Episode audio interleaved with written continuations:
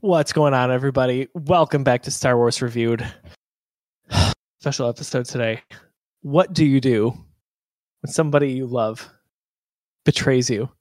No, I'm not talking about Han Solo and Kylo Ren. I'm talking about Tim Talbot a few weeks ago using his Jedi mind trick on The Force Awakens and The Empire Strikes Back. But nevertheless, here we are. Everything can be reconciled.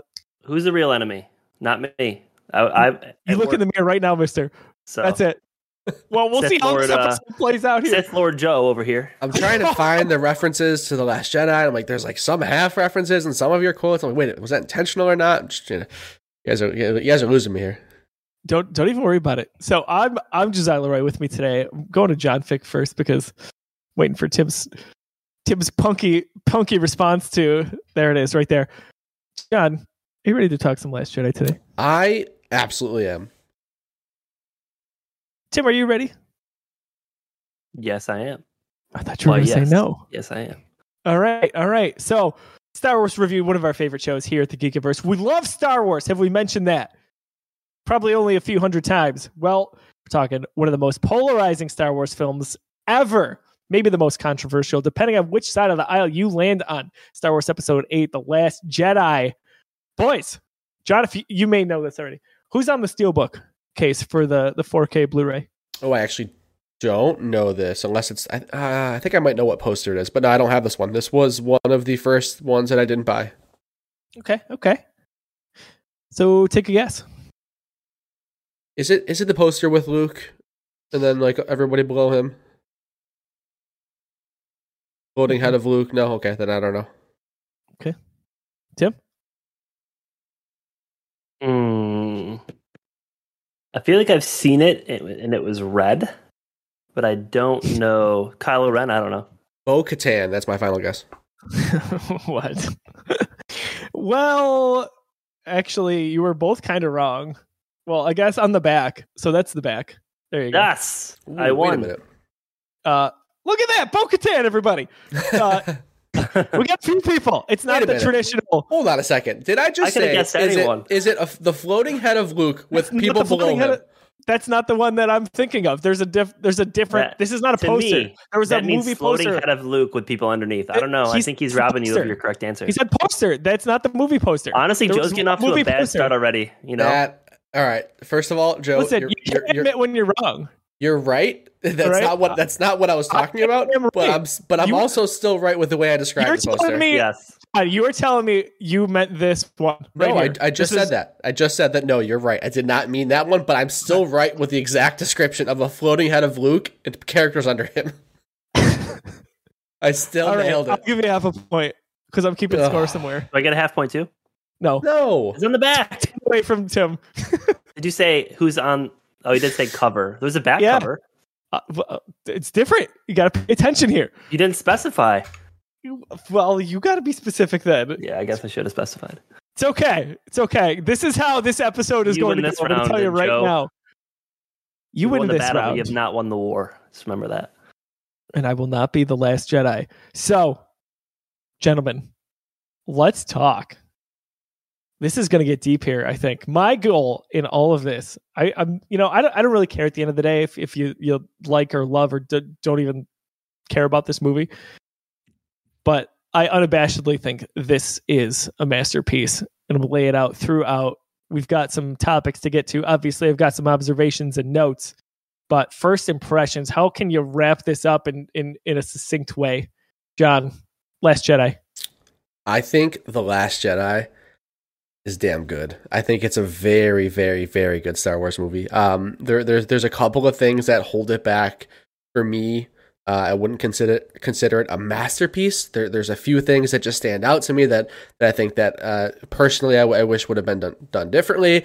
Uh, but overall, it doesn't take away from how much I really do enjoy this movie. It's uh, it's not where I expected it to go after The Force Awakens.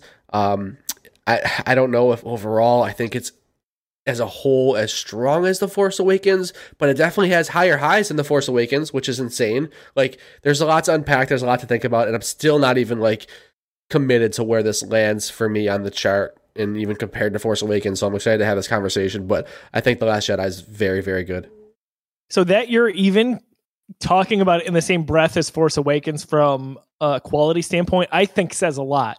Um, of course, ladies and gentlemen, two reminders. Uh, if you are in the chat at twitch.tv uh, slash the Geekiverse, no episode nine spoilers. Tim has not seen it yet. We're to all watch it together for when we get to that episode. So, no episode nine spoilers. Um, and then, in terms of rankings, at the end of this episode, we will give our official ranking for movies. But we did have a Jedi mind trick last week from JT, and we're to see where those uh, those results landed. I don't know, so uh, can't wait to see. Tim, your, your thoughts on the Last Jedi? I hate it. Just kidding. No, I actually liked it a lot. I uh, I, I would agree with you, Joe, in the sense of I think it's a cinematic masterpiece. I feel like everything they do in the movie looks beautiful. This to me is by far the first movie where I'm like, almost everything that I see is like just so well done. Like visually, the sound is great. Like towards the end when they're on, I forget the planet's called. Um, Great. Great. And then they have the salt, salt on, and just the red. I just think that's such so well done, especially when you have the, all the red. The red. Sto- were they technically stormtroopers? What are those? Yeah, yeah, the, the Imperial yeah, okay. guards. Yeah, I mean Imperial guards. Yeah. So I, I just, I feel like when I when I watched it, I was like, oh, you know, this is a great movie, but I didn't expect it to kind of go where it went. And for being quite honest, I hate that they're killing off all my favorite characters. um, but otherwise, I think it was a good movie. I like I said, I don't really know where it lands for me as far as rankings. I'm still extremely undecided. Which again, I'm excited to have this talk. This is the only the second time I've seen it. So, but I love a lot about it. And my big takeaway is, you know, I haven't seen the third movie yet, but you guys have talked about how um, John Boyega talked about how he felt like Finn was kind of let off. To me, this movie is about a lot about Finn. I just think that it's so focused on him and so much of it. I feel like the Rey and Kylo things all kind of in the background a little bit for me. And he his story stands out the most. You kind of go from where he's at the beginning trying to escape to him kind of trying to be the hero and like being finally like owning up to it and saying like I'm a rebel. Like this is it. And I love that. So I don't know. I'm, I'm very uh, back and forth on it sometimes. So yeah, it's uh, good to have you guys right where I want you. Go, go ahead, John. Good to know, Tim. Tim, you mentioned that it just for like from as an actual film, you know, the, the cinematography, oh God, the so stuff beautiful. like that. It, I mean, like you, you talk about the cinematography, it's not even close. There's no other Star yeah. Wars movie that's even close to the Last Jedi. I mean, like Rian Johnson is just absolutely flexing with this movie. It, it's just not only does he make like a cinema, cinematic masterpiece in terms of like the cinematography, but it's he he does it while delivering us a good, decent popcorn flick of a movie as well. Um, I say decent just because like it's it's it's probably the the least popcorn flicky Star Wars movie we get. It's great in other regards for sure. Um, but yeah, just what what a flex from Rian Johnson here. Yeah, the the color palette with the the theme of the red throughout is absolutely brilliant. Whether it's in the throne room, it's Kylo Ren's lightsaber. It's great with the red under the salt layer this movie is special when it comes to that. And it, I think generally Star Wars looks pretty good. You talk about the prequels in a different breath, but this one is next level awesome i think. There's there's a graininess to it that uh sometimes film grain is you can you can tell when it's added and it's not done the right way and it's not natural and it kind of is not really serving a purpose other than to be film grainy. There's a grain to this movie that just works for some reason. It feels like it almost feels grassroots rebellious uh, in, in its cinematography because of that. Um, joe i don't know if you noticed this uh, i'm not sure how comfortable you've gotten with your oled yet and how your eyes are adjusting but this is the only star wars movie where space isn't true black on an OLED. So hmm. space isn't so you, you the Star Wars hits and space isn't true black. It, it's it's like a it's like a like it's like a dark gray. It's not like so with an OLED television, if something is black, the pixel is actually turned off. It's not like that here. The the, the grain is very apparent right from the get go. You get that open and crawl, and the, your room is lit up if you're watching in a dark room with an OLED TV, which is not not normal. So it's just right off the bat, you're getting like a, a, a different take on on space, even, which is like you know doesn't get more Star Wars in space. So interesting to to see the changes, but overall, yeah, just like what a what a what a beautiful movie. Yeah, it it really is. Uh, obviously, we're going to get into this in a deep dive, but my 101 on this is yeah, you, you know from what we've seen so far that Force Awakens is is my favorite Star Wars movie and the hype around this we had force awakens we had two years to wait for what was going on where we're going to get answers for Rey, more from kylo ren and his path uh Finn, like you said, Tim, this is a big movie for Finn and his arc. There were so many questions. Princess Leia, of course, uh, Carrie Fisher unfortunately passes away a year before this movie comes out. Are they going to kill her off? How are they going to ride her off into the sun, if anything? And, and there were so many, so many questions. Some answered, some not. And I can see why that was disappointing for some people. And the polarization with this movie is just, it's something special. I gotta say. Um, I love this movie at the end of the day. I think uh, some people may or may not be surprised just where I actually would rank it on our list. Curious to see after we talk about this where you guys put it, but we've got so much to get to. I do So- want to read a quick excerpt after after you talk, John. So just to, just to go back to what you mentioned with the how polarizing this movie is. Uh, so Rotten Tomatoes, Rotten Tomatoes has Oh, two God. numbers. They, they they have a tomato meter which is based on critics, right? So the tomato meter is it's it's an average of critics, and there's also an audience score. So the Last Jedi tomato meter is a 91. So the critics, th- this is this is a nine out of ten basically for critics. Like ninety one is a, is a, an incredible Metacritic score, especially for a movie of this scale, having this many reviewers, this many different opinions. Like ninety one is phenomenal. Um, the audience score is a forty two on the Last Jedi. Yeah. A forty two. Isn't that funny? It's So insane. So my argument for this, and I put this right on social media after this came out, and I, I've done like AMAs with this. Like it's it's funny. I feel like I'm a Last Jedi scholar with how much I'm like, no, let's dive into the thought and the philosophy here, which we will. And I said, listen, this is this was not your story to tell. And I'm sorry if you didn't like it. This was Rian Johnson's story to tell. So you may not have liked the direction that certain characters and storylines took, but that's kind of your fault for having that preconceived notion. Now, again, without getting into episode nine, we'll talk about some of this as we go through. But I kind of went hard at people for saying, I don't think that it's fair the way that this movie's being attacked, as you just mentioned, with the difference or the discrepancy between what fans said and what uh, what did, John. I so uh, it's it's it's tough. It's tough for me to respond to that because I th- I fundamentally disagree with where you're coming from when you say it's it's Rian Johnson Johnson's story to tell, so that we so we're not entitled to like have our own thoughts on where it should have went or our You own can. opinions. I know, but like, what's the point of these conversations if at the end of the day it's just like, well, it's director's story to tell. So like, well, you know, there's no there's no valid criticism in my eyes at that point, right? But but at the same time, I, I do understand what you're saying with cer- like with certain story arcs where like all right, we had this preconceived notion that it should have went this way and it didn't go that way. And people were upset because they got themselves worked up and they, they listened to theories and they you know they they went on Reddit forums and they and they, they kind of worked themselves up. So I agree with what you're saying in a nutshell, but I don't fundamentally agree with the messaging that you're using to say like it's his story to tell. So like you know Sure. We'll get into it. Um, th- they say it right in the trailer, Rian Johnson knew this was coming. Luke Skywalker says this is not going to go the way you think to Rey. And boy, was he right. Because, you know, I was like, oh my gosh, hey, maybe we get what's going on with Rey's parentage here. We get an answer. Oh, I got my got my friend here again, boys. So this is just not Uh, this is not fair to have Buddy there like this. I'm not going to be able to talk Yeah. about this movie. I'm just he just wants to, to climb up. See, he's Well, part of know like. I'll put my seventy pound dog on my lap. We'll, we'll have a dog. That's what he said when he left. I was like, John, why isn't Tim just putting his dog on his lap? I can. She'll come on my lap. I, I got a, a six gonna, pounder here. Yeah. yeah. So here, here's a, an excerpt from a, a review I wanted to read. I felt like this was a, a, a kind of good summary. I want your guys' take on it. Uh, the Last Jedi is not a truly terrible movie. It's a nice movie. Uh, it's not by any means as nice as The Force Awakens. It's not as fresh and funny and surprising and witty, but it is nice and inoffensive and in a way that no one associated with it should be ashamed of. It's also silly. Um, attending to it is a lot like reading the middle of a comic book. It is amusing in fitful patches, but you're likely to find more beauty, sus- suspense, discipline, craft, and art elsewhere. It's a big, expensive, time consuming, essentially mechanical operation.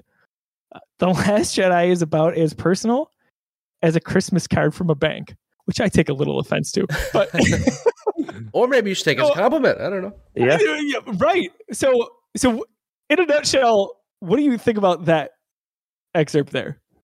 That, that sounds Does like such, up right?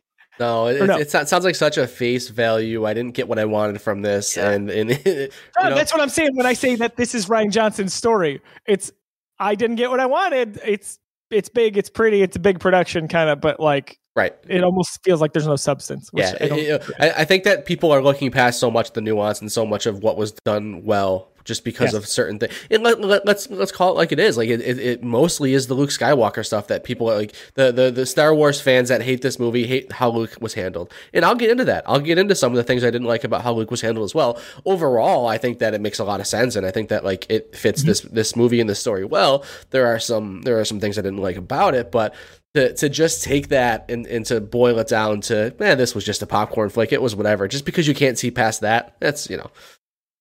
So I- let me tell you real quick. Um, I think, yeah, the Luke stuff we'll get into. It's polarizing uh, just as much as the movie is, but maybe, excuse me, that is the poster child for for why people don't care about this film or don't care for it, even though they're they're Star Wars fans.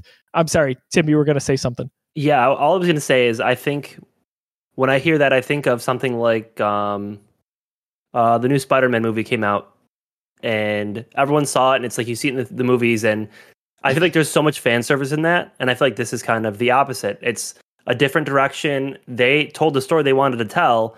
They didn't want to tell you your character the Mhm. way you wanted to hear it. They wanted to tell it in a way that fit the story, and I feel like I can kind of understand Joe's point of saying, "Hey."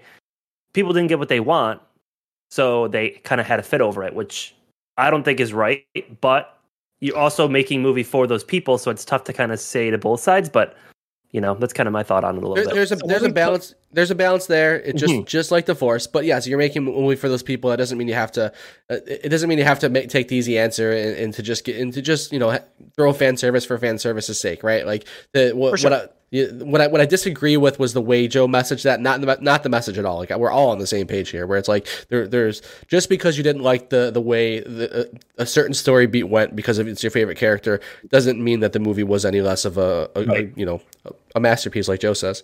So, yeah, John, maybe that's right. I was aggressive with the messaging when I said this, and it was it was not far after the movie came out. You know, a few weeks in, so people could go see it, and then we could talk about it.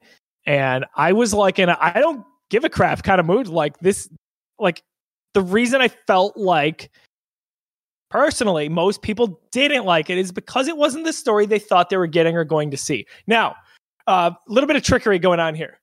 So that I I say that I think this movie is a masterpiece. I think it's actually going to be be perceived differently down the line, whether that's 5, 10, 15 years from now. I really do. We don't know that till we get there. The review that I just read was not for Last Jedi. It was for Empire Strikes Back. Oh, that's oh, awesome. Oh, interesting. Very interesting, right? So obviously I just swapped out Last Jedi with, with Empire Strikes Back. But I remember seeing a lot of those come out as a refresh right around the time Last Jedi came out. And there was so many people like myself who unabashedly loved it. But by the way, didn't like it on the first attempt, which we'll talk about. But they were like, hey, Empire Strikes Back was not viewed so wonderfully when that came out either. And of course, many of us laud that as is one of the, the greatest, if not the greatest Star Wars film of all time. Nine out of 10 right people now. are going to say that. Yep. It's our number one. So I always found that very intriguing when Last Jedi came out, and we'll we'll see what this looks like, you know, ten years down the line. Um, box office numbers. We're we're gonna get into the trailer. We're gonna watch that together here shortly. One of my favorite trailers in all of Star Wars. Uh, any idea? Take a guess. What number this hit? One point four two three. Okay, Ooh, it's Tim? specific. Uh, I'm gonna go higher. One point five one zero. Uh, both of you pretty close. Billion. Uh, ended up being uh, one billion three hundred and thirty-two million. Mm, Should have went Ja- lower. John was closer. Uh, but I went over. Price is right. I lose. but uh yeah so needless to say another nice box office run uh, we had three billion dollar star wars films in the first three years that disney released them things were going pretty well in that investment if if i may say so myself um let's see here yeah that's all i wanted to mention on that this came out in uh, december of 2017 you guys want to get into the the trailer Yeah, I've got Yes. it ready. Let me pull it up here. Hold on. Take your time. Take your time, Joe. Like you said, it's it's uh it's one that I, I I just I was just searching for it, and I, I always try to play the first few seconds just to make sure I got what I'm looking for. I'm like, oh yeah, I am I've- ready whenever. I remember this trailer. All right, gentlemen, feel free, fire it up.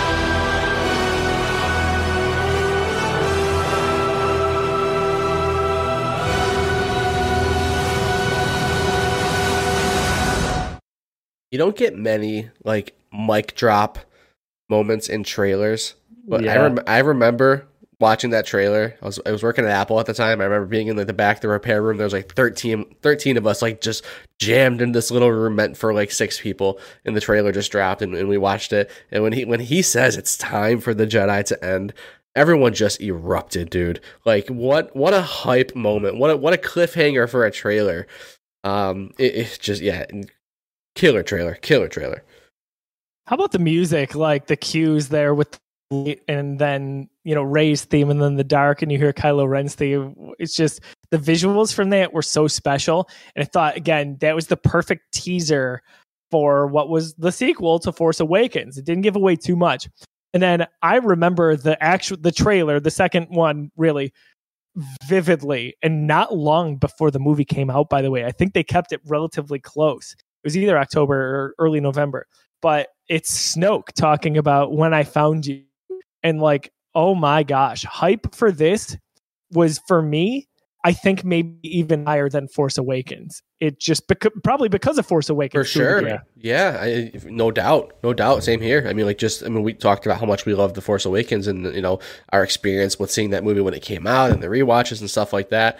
I mean, we're just on cloud nine, and all we want is the, the continuation of that story, and it picks back up right there. The last scene was Rey on the island. The last scene is her handing the lightsaber over, and we see her when we know she's on that island. So, like, oh my god, like, how does that go down?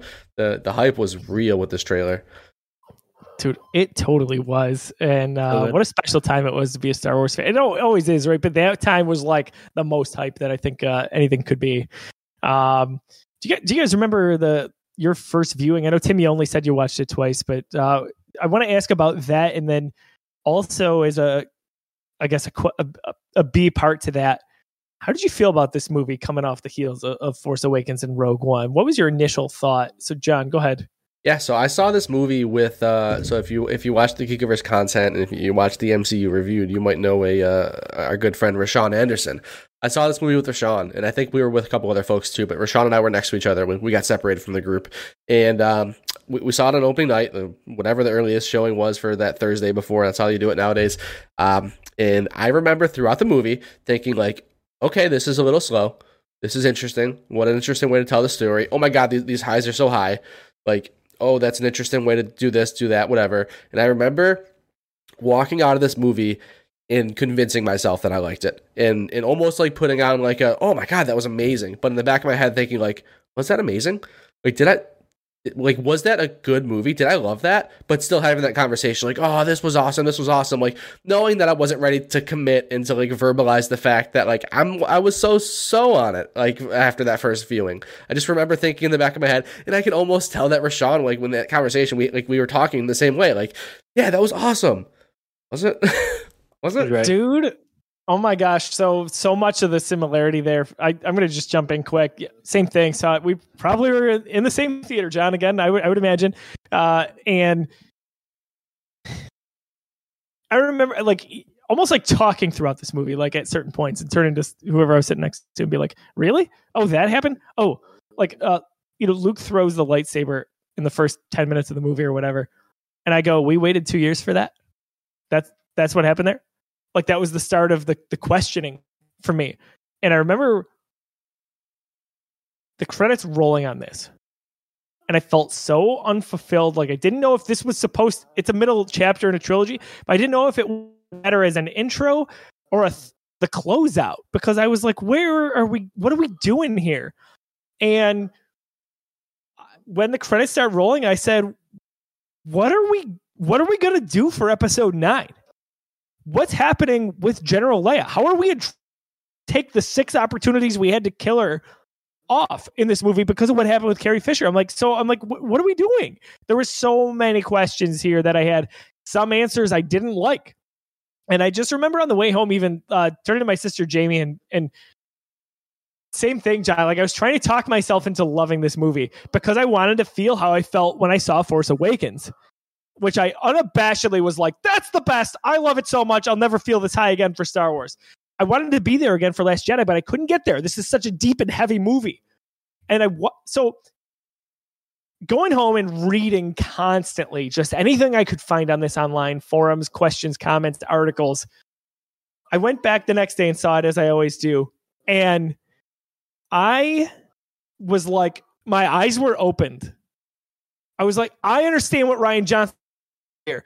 People who said, "Oh, there's plot holes left and right." I'm like, mm, no, there wasn't and all of that changed my perspective quickly. Whereas in a 24 hour time span, I went from not loving the movie to absolutely loving it. That's like that's so interesting because I had such a similar experience. So I, I I saw this movie when it came out. I had that like internal struggle, but like was trying to tell myself that I loved it and that I didn't dislike it, whatever.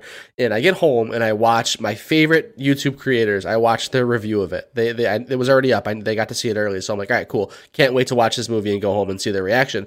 And one of them immediately says, "I hated it." That's their first. that's their first reaction. And my immediate response to that was, "Wait, I didn't hate it."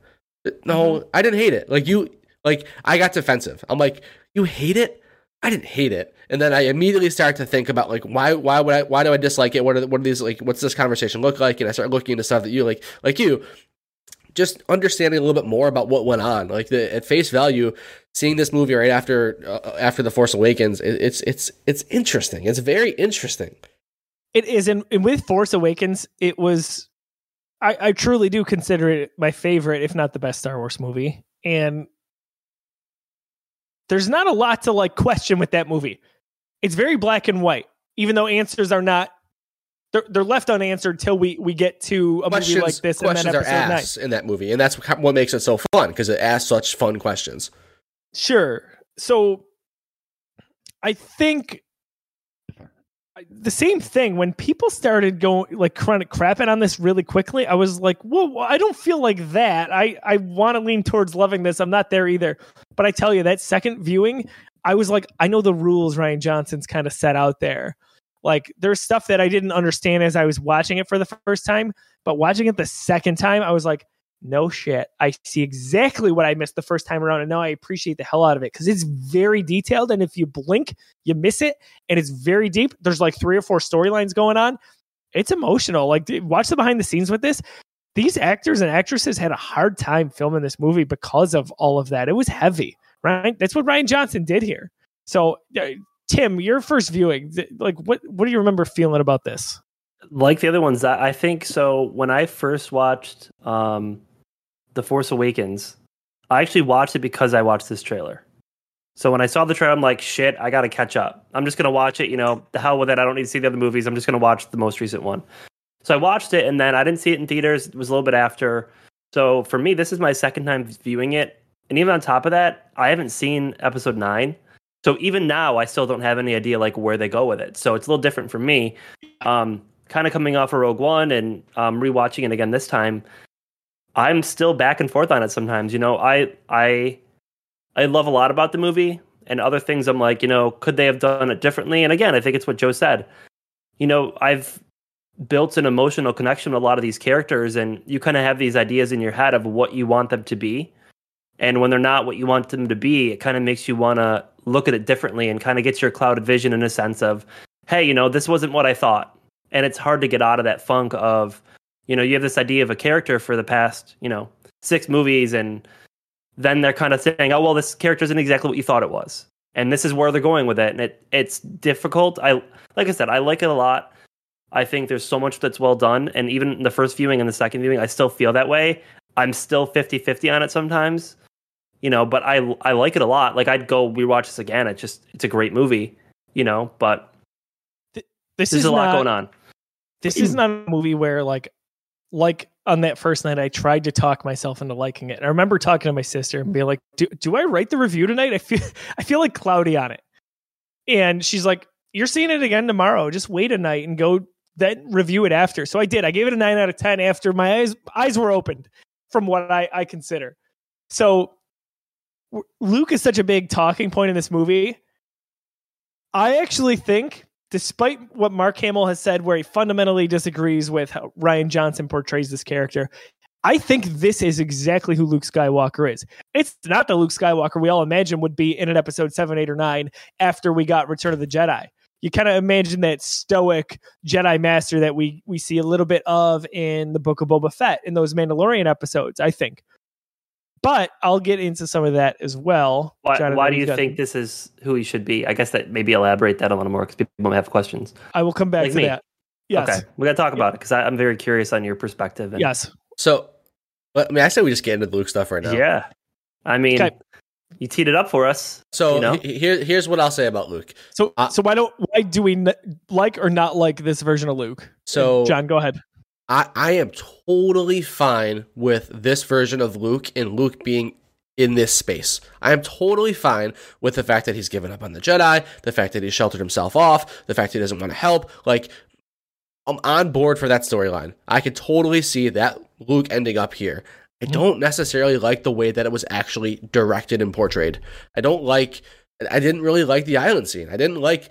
I, I didn't like the comedic elements of it. And again, I love comedy in these movies. I'm not. I'm not going to be here and, and tell you don't put like comedy in Star Wars and Marvel and stuff like that. That is not what I'm saying. I love that stuff when it's done. done when it's done well. I, I thought that some of the comedic elements in this island scene didn't fit well. I felt like Uh, I felt like it was like a cat and mouse game of Rey kind of just chasing him around the island, and he was kind of just like this bumbling old man. Like I just didn't love the way it was portrayed. I, I just wish that it was a little, Luke was a little more serious about it. I just wish that it was just done differently, and that's that's that's my only issue with with the, the Luke situation is just like I didn't like the way that it played out on screen. And, and and again, it's not that I hated it. It was just like an interesting tone to start the movie. It's like, okay, he tosses the lightsaber behind him. That I don't. That I don't see. That I'm like, ah, I, I don't. See, have a have a conversation. Have a conversation. Like, like nope. Like, Yeah. again. Go ahead. Go ahead. Do you think that?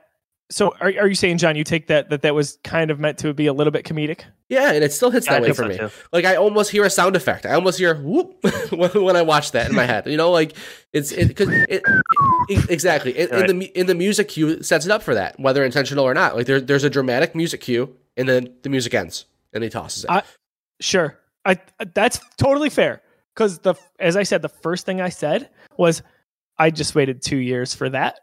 I Right. didn't. I didn't hear him say something about my daughter or something that I was like in my or whoever she might be. Like none of that. Like, who are you? She he right. that's what he does and a- then you know like there's that's part of the ride for me it's, in hindsight is that rey finds this jedi master. She did this crazy deed and got there. Come back help us. That's your reaction? Like i felt like i was her in that moment. I So- feel like go ahead tim. I- I feel like they were so when I first watched that, and again when I watched it the second time, I really felt like they were trying to like pull some strings back from the original um series, the you know the the first three or second uh, episode. I think it was episode four with Yoda, where he's Yoda's just acting all crazy, and he gets there and he, he's gonna. Tr- or was it five? Yeah. Was that five or four? Yeah. So five where he gets there, he's acting all crazy. They try to have that comedic element. I felt like they were trying so hard to make him like a Yoda, and But- it just doesn't work for Luke for me. Like I don't feel like it was meant to. That's not his personality, and that's why I felt like it was weird at times. Not that I disliked it. I just felt like sometimes it was forced that he was trying to be like that, like have the comedic, like I don't want to train you, prove to me, and then oh you found the dark side. Like I felt like there's so many little things that kind of remi- rem- reminded me of that. I understand a lot of people who uh, really even like grew up with the original trilogy, or like us, we maybe more so grew up with the prequels, but you know we were very, or myself, I guess, I was very aware of the original trilogy. In you know around seven, eight years of age. It's not the Luke I anticipated getting. Right. We get the Jedi Master at the end of the Force Awakens, and I'm like, oh my gosh, what is going to happen? Well, this is what Luke has been through. So, so Luke saves the galaxy. He's off off the high of that at the end of Return of the Jedi. He, he saves his father. He he's kind of unstoppable. He's he talks about it later in Last Jedi, the the hubris of the Jedi, right? The ego, so to speak. And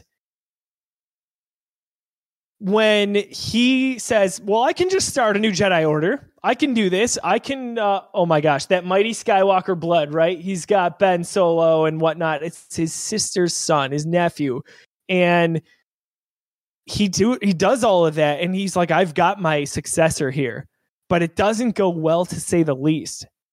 Luke falls into what seems to be a very human mistake, which in this case is he sees what's in Ben's future, but Yoda tells him in Empire Strikes Back that the future is always in motion. Right? So like it could happen, but it could also go an infinite number of ways. So like he sees his friends dying in Cloud City. It's it's it's like Captain America says. Anytime someone tries to end a war before it starts, innocent people die. Right. Exactly. So he's already feeling this guilt over it. And because he knows what happened with his dad, Darth Vader, he says, I can't let it happen again. I'm going to kill my nephew. He gets so clouded. What horrible guilt to to do that to your apprentice, to someone so close to you, to, to your sister Leia, to Han.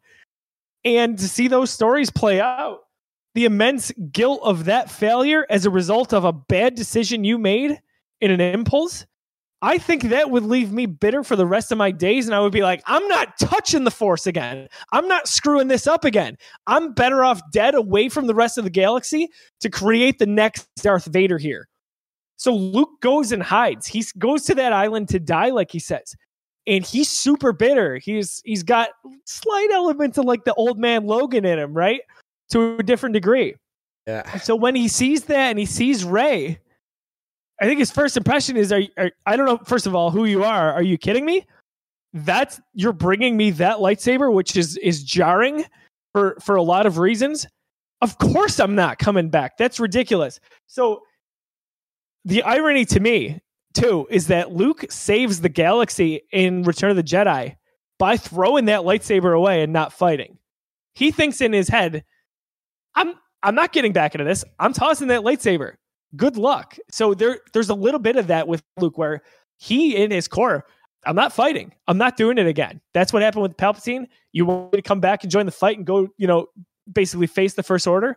I'm not doing it. And I think he had all that time to stew on the failure, plus the failure of the Jedi as a whole, not just his role in it. So as this goes on, this to me is who Luke Skywalker would be, considering all those events happened. And I know a lot of people disagree with that, but I think Rian Johnson actually got it right. I, I completely agree. I don't I don't disagree with it at all. I, I don't think that this is a I, I don't think this is a stretch for Luke's character. I don't dislike where they went with it. Like it's super interesting and like it makes so much sense, especially with the story they're trying to tell. You know, especially with Right. the background of what happened with him and Kylo Ren. You know, his, his nephew, right? Like it makes perfect sense, and I have no issue. I have no reservations to to seeing Luke Skywalker stumped to this to, to this low, right? And I think that's what a lot of people who are fighting against this, uh, you know, who don't like this movie, that's their big thing. It's like that's my hero, that's my Luke Skywalker, that's the, that was my childhood hero. I don't want to see him like this. That's not my. I don't have any reservations with the storyline at all, to be honest. But that's not my issue with with with this at all. It's just the way it was portrayed. It's just a little Agreed. too. It, it, it's just a little too comedic for me. It's, you know, it's a he's kind of like this grumpy old guy, and, and some of the lines are just like, uh, you know, like go away. Like it's just some of it's just like you you could have you could have portrayed this a little bit better to me at least on screen. I, I would have, I, you know, they're they're. I I don't know what the answer is. I I don't know how you do it. Uh, I'm not I'm not a director, but um, it, it was a little jarring for me. It still is. It's still when I rewatch this movie, it's still a, a, a bit of a jarring way to show us that Luke is this hermit, and you know he he's a recluse, and yeah, that's that's it's just the direction for me. It's not the it's not the what, it's the how. It, it's Yeah, funny I'd to me too. Like he he goes into hiding for different reasons than Ben Kenobi, who, who's a comparable in a few ways. Ben is hiding because they're waiting for the right time to bring the Jedi Order back in the form of Luke and maybe Leia, and he's hiding from the Empire. And uh, Darth Vader, his assassins, all of it. Luke's hiding because he says, I'm better off being way out of the way here because I screwed this up and I screwed this up big time again. I recreated the very thing that set this galaxy on this course. I see what you're saying with the comedy. I don't agree with it, John, but that's fine. That's just a matter of opinion. Like sure. to me, to me, it worked. Uh, to a lot of people, it didn't. And I think if it was a tiebreaker for some people, they hated it because again, Yeah, and they I had this expectation of Luke for sure. not being like this guy. and, and that's a different conversation than what we're having because again i'm totally It on is. board with this luke and i keep saying comedy and that's really not even like the crux of it it's it's just the it's just the tone it's just the tone feels weird it's not it's not all the comedy because even some of even some of that stuff that happens comedically on the island is funny like when when when you know when rey reaches out and she's like oh i feel it i feel it and he smacks her Smacks her hand. Oh, you know with my feeling. I love that. Like some of it, some of it Yeah. works really well. So just saying the word comedy is not what I don't like about it. Just, just tonally, the way they're representing Luke's descent to whatever Luke is at this point is just, it just doesn't hit the way I wish it would. And, and, and I, I guess in, in maybe so backing up a little bit here, the the first scene of this movie, really, right? It it is uh it, it's it's it's an awesome space battle, maybe one of the coolest space battles we get in Star Wars. Like it, it is really really really good. But I but I don't like the Poe and the Hux exchange. I think I think I and I hate even saying this because like I, I think that it's it's so defendable because like I love comedy in Star Wars. I love the quips. I'm here for that. I'm so here for that. We've talked about it with our MCU. We talked about it in Star Wars. Like, oh my god, I love the little quips and stuff like that. But I just don't think that exchange lands between Poe I liked Hux. I did, yeah, see, I didn't. I'm the So, opposite. it, it, it, it- like I'm, I was there for most of it, and then like it gets a little awkward with the silence thing and like the oh I'm on hold. Like I'm like okay, not bad, not bad. And the second he says your mom, I'm like Ugh, it's an eye roll for me. I'm like ah, it didn't. It, it, it just again fine with comedy. That wasn't funny to me, right? I, So- I, I don't think it was funny either, but I, I get the what he was doing. There's a purpose Oh. behind it, which is why I'm okay with it. No doubt, but like you're you're you're trying you're trying to stall Hux. Uh, got it. Bar is set. You're trying to do it in a funny way. Got it. Bar is set. But like it wasn't funny to me, so I'm like immediately like um, I, you know, it, Sure. I, I know Poe is charming. I know he's funny. I just didn't love that. So like that's already where I'm at with like the comedy in this movie, and then to get to the island and see like Luke also having some vibes that I don't vibe with. I'm like. Early, early on in the movie, I'm like, "Uh oh, is this for me?" That's kind of like where I start with it. But again, I we- take we- offense to the Poe thing because he's my Moon Knight. You know, I, I love Poe, dude. I love Poe so much, but like again, the second he drops the "your mom" line, I'm like, that was that was a little cringy. this entire movie, I'm waiting for him to talk in like an accent. Oh, bullocks, you know. So he's my apocalypse. And I couldn't even say it with the straight. Oh face. my god, that, that'd be something JT would say with a straight face. It's the second best thing next to Morbius. Damn it, Oh, JT. man. Love you, JT. Uh, yeah, see, I thought it all was fine. And Yeah, I liked the beginning. I thought it I was stoked about it. So, so John, what is it about it? So, it, It's just not you, funny. you just, like, you just, you just, you don't want it there at all. no, I want it there. I want it there. Poe Dameron is funny and charming. I love that. I love the idea of the beginning of that scene, and it works until it gets a little too cringy. Like it's just, it just doesn't play well to me. Like Hux is like confused and and there's like an awkward silence and like the awkwardness just isn't it just doesn't hit for me and i love the That's fine. comedy like poe That's fine. dameron should be funny i'm Yeah. totally on board for that but like that didn't work for me that's it I feel like the silence fits so well because he's so like Hux has to be so proper. Like even like when he gets in trouble, he's like, "I'll take this in my chamber," and he Yes, starts to but- walk back. Like I just feel like that's his Don't you- personality. Why it you- fits. How about real quick though, when so Dom oh. Boom. Dom Gleeson plays Hux, his reaction when he says he, he can hear me, it, it's so priceless. Good. Also, I don't know if you pick up on it that Poe calls him General Hugs, yes Yeah, I Hugs. not that Hux. too. I had for subtitles Hugs. on. I saw it. I was like, "Yep, that's I, lo- I that's love that freaking hysterical. That is funny. Hugs is funny. Yeah. That's good. That's good. It's just it, it- again, it, it ends up being the your mom thing where I'm just like, sure. okay, so I'm done. Does this fundamentally change uh, like your overall opinion of the movie, or is it just a I, I don't want to say No. nitpick to degrade No. it, but like, is it? A, No. It's a small point. It's a why tone. it's his It's least a, favorite." it's a tone setter. That's what it is, though. Like it's a tone setter, and that, that I, I only brought it up to to kind of go into the fact that Sure. the island scene with Luke and Rey is next. So like this is where my brain was at my first viewing when I'm like, I don't know if I love this. But since then we've had we, we already had the conversation. I do love this movie, right? So like What, what about? So I, I had a, so a lot of people who were coming at me with those social media posts were saying it, it's too they're trying to be too Marvel with with the comedy. And No I, I said comedy has always been in Star Wars. I think we've just gotten numb to it because it's we've seen some of these movies for over 30 years now. Yep, I totally disagree with that. Yeah, I love it. I love the comedy. Like I think that so much of it does land, and I think that like some of the best Star Wars comedy is in this movie. I'm so And so into it. Like with like like Chewie and the Porgs. That's so fun to me. Like there's there's a lot. Like I said, I said the um the the Luke and the Rey with the, the leaf and the Force and stuff like that. I'm so here for that. Like that is Star Wars to me too. It's just like a few of them didn't land. So if and it, to me, it's funny because like people mean it as an insult. It's too Marvel. I'm like, oh, oh, really? The greatest saga in the last ten years or twenty plus, really, is the MCU. You're going to tell me that that's that's a bad thing? Like, get out of town. So I, we're let's just do this. We'll jump all over all around here. The movie. I've got some of my notes just to guide it, but uh, really, really good discussion so far. Uh, first Star Wars movie not to have any time jump. They've all moved out a few years, if not a few months. That was really intriguing to me. Like we get the Force Awakens, how it ends. We're not jumping ahead. We're going right into it. I was so curious as to how that was going to be. Originally, the the scene where Finn is um, in his leaky bag thing, where it's painted over him, that was going to be the start of the movie. I'm happy it didn't start that way. I'm happy it started in space with that epic battle. It's kind of got that shades of how Revenge of the Sith started. Just like, let's go, you know? Right. Really quick, That- I just that- want to chime in here too.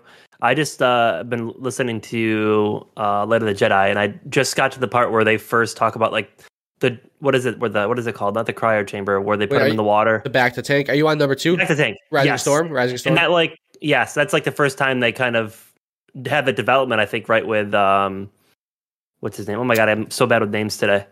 Uh, shit, I can't remember. But anyways, he puts him in the bacta tank, and that kind of reminded me of that Oh, when I was thinking of it. Yeah, Finn reminded me of that because that's like the first time I've. oh, the person that goes in the back to tank in Rising Storm. Okay, got it. No, Yes. no spoilers for Joe. That makes sense. Um, yeah, But yeah, but yeah, that, that's what's fun about uh, the like the the uh, High Republic is like Bacta is like a like a new substance. There's like the Yes. comics and a couple of the, there's a couple of clips in the in the, the those books. It's like oh, we found this new regenerative regenerative like you know plant. Basically, it's called Bacta. Mhm. It's, it's it's it's a really cool origin for that. I agree there. I do uh, recall some of that from the first book. Thought it was awesome. Uh, do you guys know who says uh, or has the honor of saying I have a bad feeling about this in this movie? Is, is it a droid? BB-8. Yep. So right early on, when we see the X-wing, uh, Poe responds, "Happy beeps." BB-8 says, "I have a bad feeling about this." I thought that was just a fun little thing that uh, Rian Johnson put in there. There, uh, BB-8 has his best beep in this movie, and I don't know what it is. I forget. I forget the the. I forget the the the. is it when he pretends he's pretending to be a mouse? Yes, No, the no, mouse that- droid. That's not the one I'm thinking of. That, that which is which it is does. great. There, there's one where it's like a clear oh no, and it's just so good. It's like a womp womp. Oh yeah, It's literally Oh, just yeah. like someone took the words oh no and just augmented them. It was just it, I, BB-8's so freaking cool. Yeah, he totally is. The best droid. He's the best boy. Uh, what a start honestly to this movie. I it just goes in the space battle there even getting to seeing the planet. We've got lieutenant connix getting a lot of screen time. That's carrie fisher's daughter billie lourd. I love that they incorporate her a lot into this. We see a little bit more of her in uh, episode 9 and uh it's just powerful. Even seeing the star destroyers come out of uh, hyperspace and the first order slash kylo ren theme playing oh man, this movie hits hard and it hits quick with that underlying dark tone. Um, Princess, or uh, excuse me, General Leia. Commander Leia. is. Commander Leia. Looking at half of the fleet destroyed on that touch screen is such a sobering thing. And the way she looks down is like, oh my gosh, that puts beautifully into perspective how screwed the resistance is. Plus, that final bomber that the resistance has, just in the middle of all of that chaos, that slow motion sequence, you see it going over the Star Destroyer. Like, they're going to be in trouble in this movie. There's no Yeah. getting around it. It, you know? it, it does a good job of just showing how bad of a call that Poe made. Like you know, like Right. all we're all Yeah. we're all rooting for him. Like we all want, like, yeah, take take it down, take it take down the dreadnought, go go go Poe, like for sure. And then we like you get the reality of it. It- it- It's so well done. Like that's the direction we talk about. That's the cinematography. It's just a scene of of Carrie Fisher and her facial expression looking at a screen of like two little squares left of like what twenty, right? So it's just it's so well done. It's like oh Poe, you you you you messed up, man. Isn't that funny? Like we root for him through that, and like you said, and it just it was so short sighted.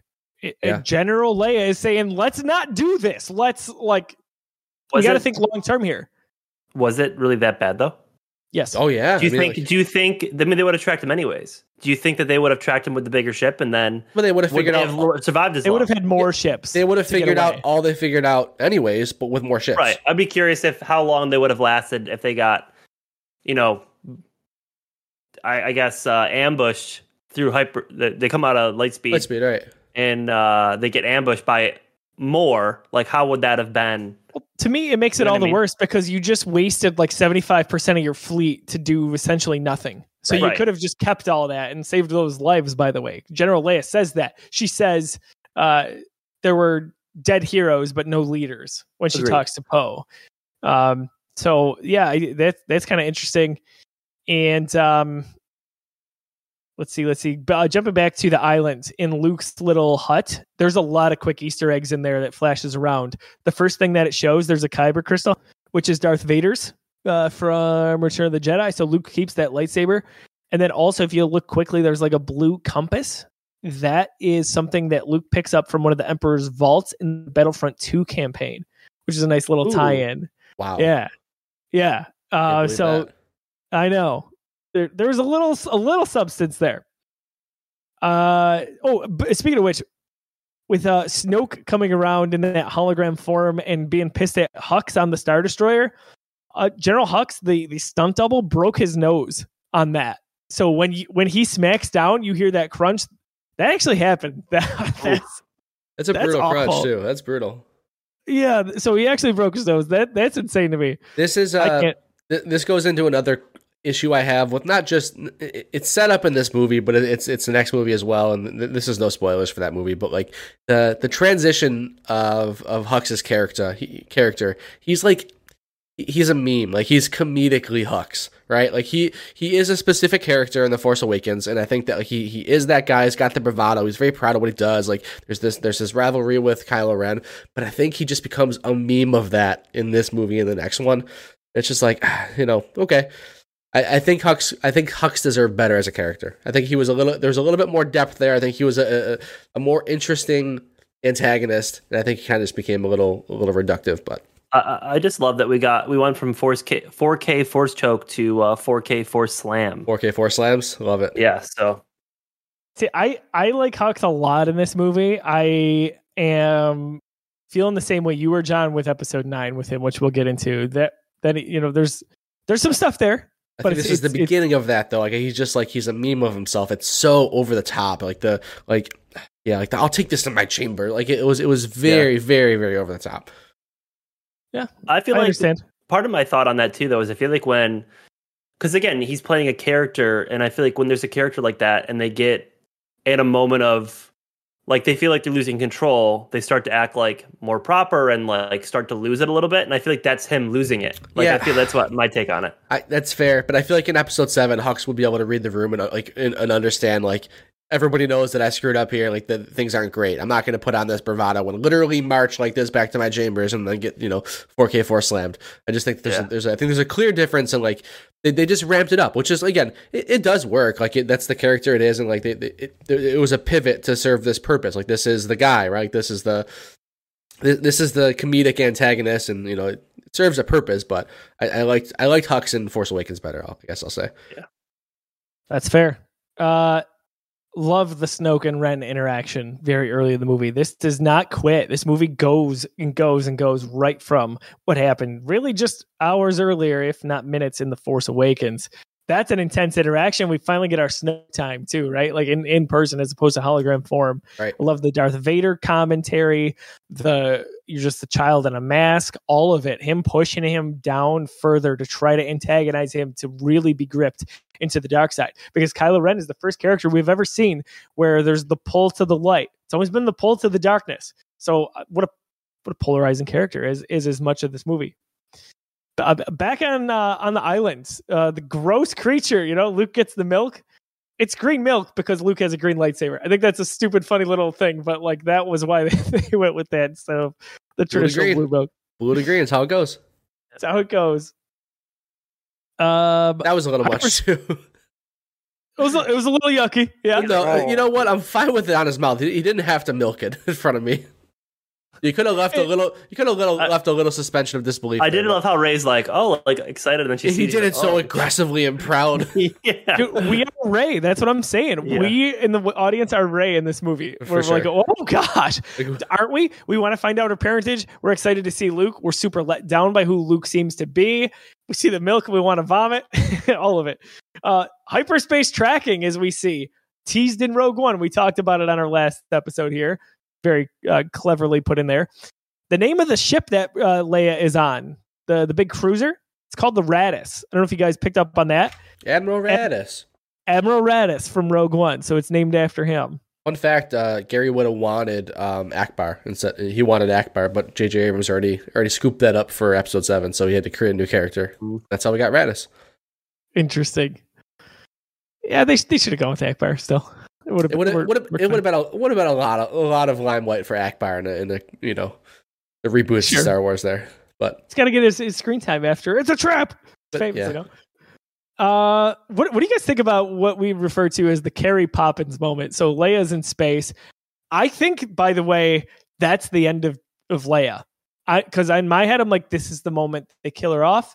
That beautiful piano medley plays of her theme song, which gives me goosebumps every time I hear it. It, she's floating out there in space. Did you did you guys think when you saw this that that was the end of her? And how did you react when you found out it, it wasn't the end? I, I did for sure. When I when I first saw it, I thought it was the end. I'm not going to speak to whether or not I think it should have been. That's not the point I'm going to make right now. I didn't like the way it was done though. I I just thought it looked dumb. I, I I'm not against Leia being able to do that. I'm not against even her surviving this. It just looked kind of dumb. Like her just doing the thing and then just floating. The Leia Poppins. That's how you know. That's that's how the meme was formed. Like she literally looks like Mary Poppins just floating. It. I, just like the Luke and you know the way the way his you know the way his uh, recluse reclusiveness was portrayed. I didn't like the, the way that this was portrayed on screen either. Not know the end of the of world. I, I again, it, it's one of those things that didn't it didn't ruin anything for me. I can I can get past it, but like I, I you know it could have been cooler. It could have been cooler to me. Yeah, I, I, it didn't bother me. A lot of people I know they were like, what, "What is that going on?" She's like a space witch. I'm like, no, she has the force. She's using the force for the first time on screen. That was that was my defense. Yep, I'm not. Um, I'm, I'm not in the camp of saying like she shouldn't have the force and like I dislike this. Like oh my, like totally into that. Like that. That's again my my issues aren't like the. I'm not coming. For, I'm not. I'm not coming at it with like a lot of the baggage that other people have. Like oh she shouldn't have the force or like this shouldn't be our Luke Skywalker. It's just some of the portrayal. Makes sense. I didn't mind it too much. I, I mean. I thought I thought it was a little little weird. The, like like you said, how she kind of comes back. I thought it up until I, it lost me when that happened. I like how they kind of showed her. It seemed to me like she was using the force to like keep stuff away from her so she could float back, which I thought was cool. But when she started floating, she was like a stationary figure, just like kind of going, which was it is what it is. Didn't really bug me too much. But I thought she was gone when I first saw it. I'm like, that's how she goes. You know, that's I was kind of let down at that point, thinking like, okay, well, there's no he doesn't even do it. It just kind of happens, and I'm like, uh, is that really how she's gonna go? Just kind of his little lackeys shoot it after he decides not to, and then she's dead. Like I was just like, eh. you know. I love the sequence.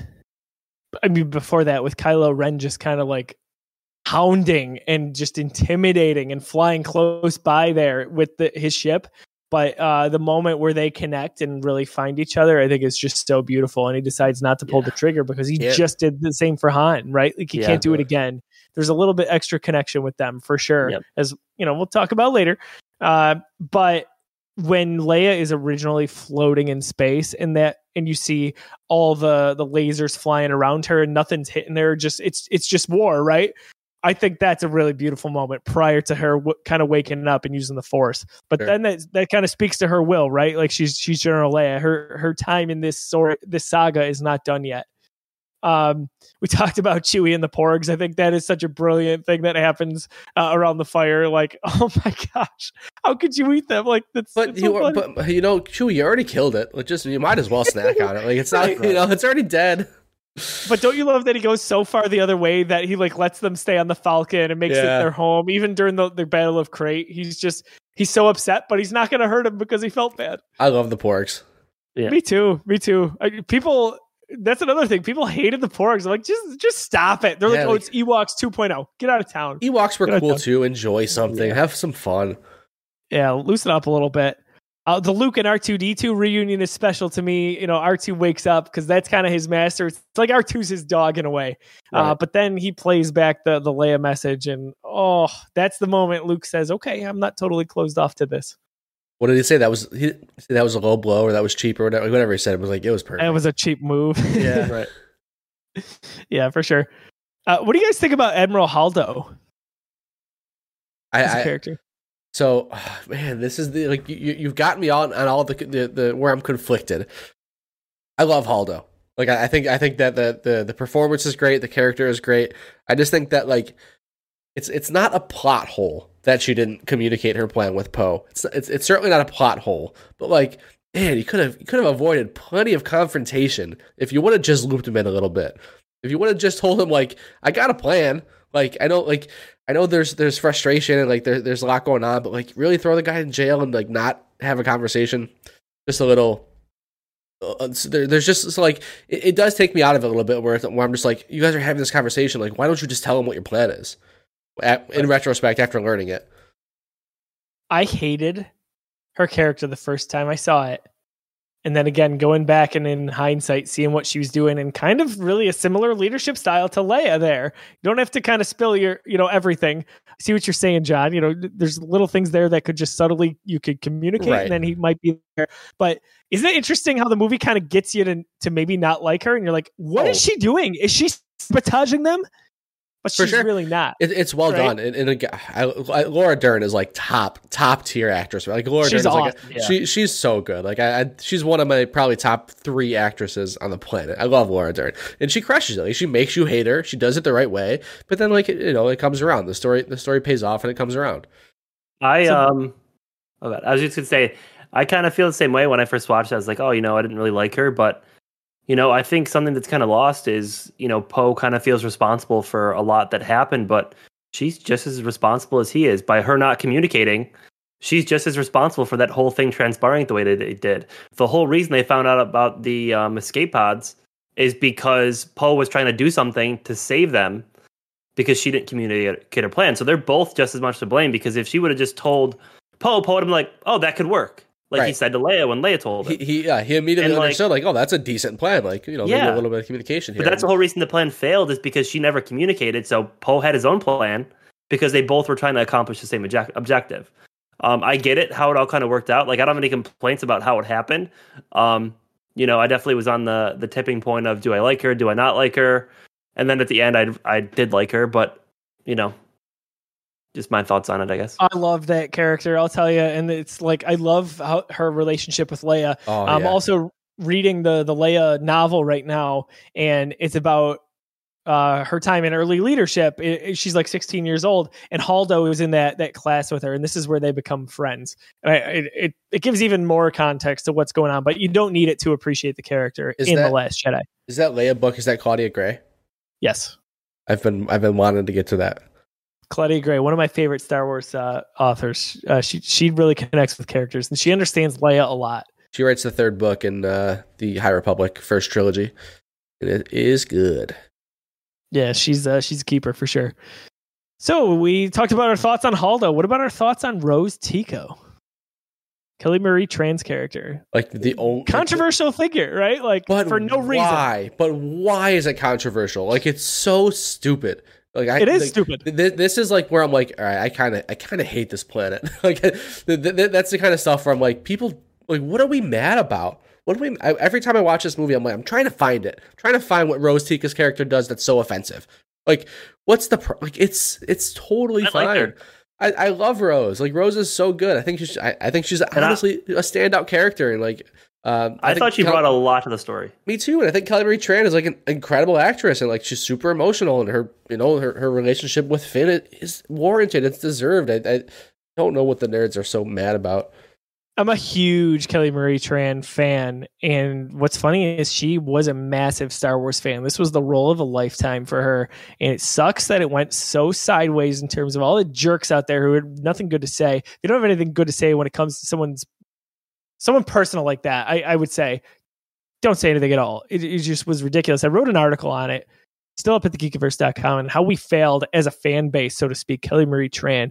It's just a joke, and I, I kind of, I was like you know, I, I would hope that Kelly would somehow, some way see that article one day and know that there's more of us than there are of them, as as they say later on in Star Wars. You know, Yeah. Oh yeah. The the, the vocal mon- the vocal vocal minority is a huge Yep. thing when it comes to these fandoms. Like the the it's it's just like you're not gonna you're not gonna write a review about a restaurant you had a good experience at, right? You're gonna go on you're gonna go on Yelp and you're gonna blast it because something went wrong, right? So these these weirdos that had an issue with Rose are gonna be the loudest on Twitter, right? Like why? We'll never know. But again, they're Like, weirdos. what was the again? I, I didn't really follow it as much because I watched it a little later on. What were people saying? Like, what was the problem? There's People so didn't- Like, why didn't people seem- like her? to like her as a character and felt that like she was pointless to the to the, the Uh, plot. I mean, like- she was an add-on and all they, of this. they felt stuff. like she was a forced love interest for Finn. They felt like that it was like social justice stuff, trying to oh let's get an Asian character, let's get another female character. Like there there was a lot of arguments that I saw that were just like,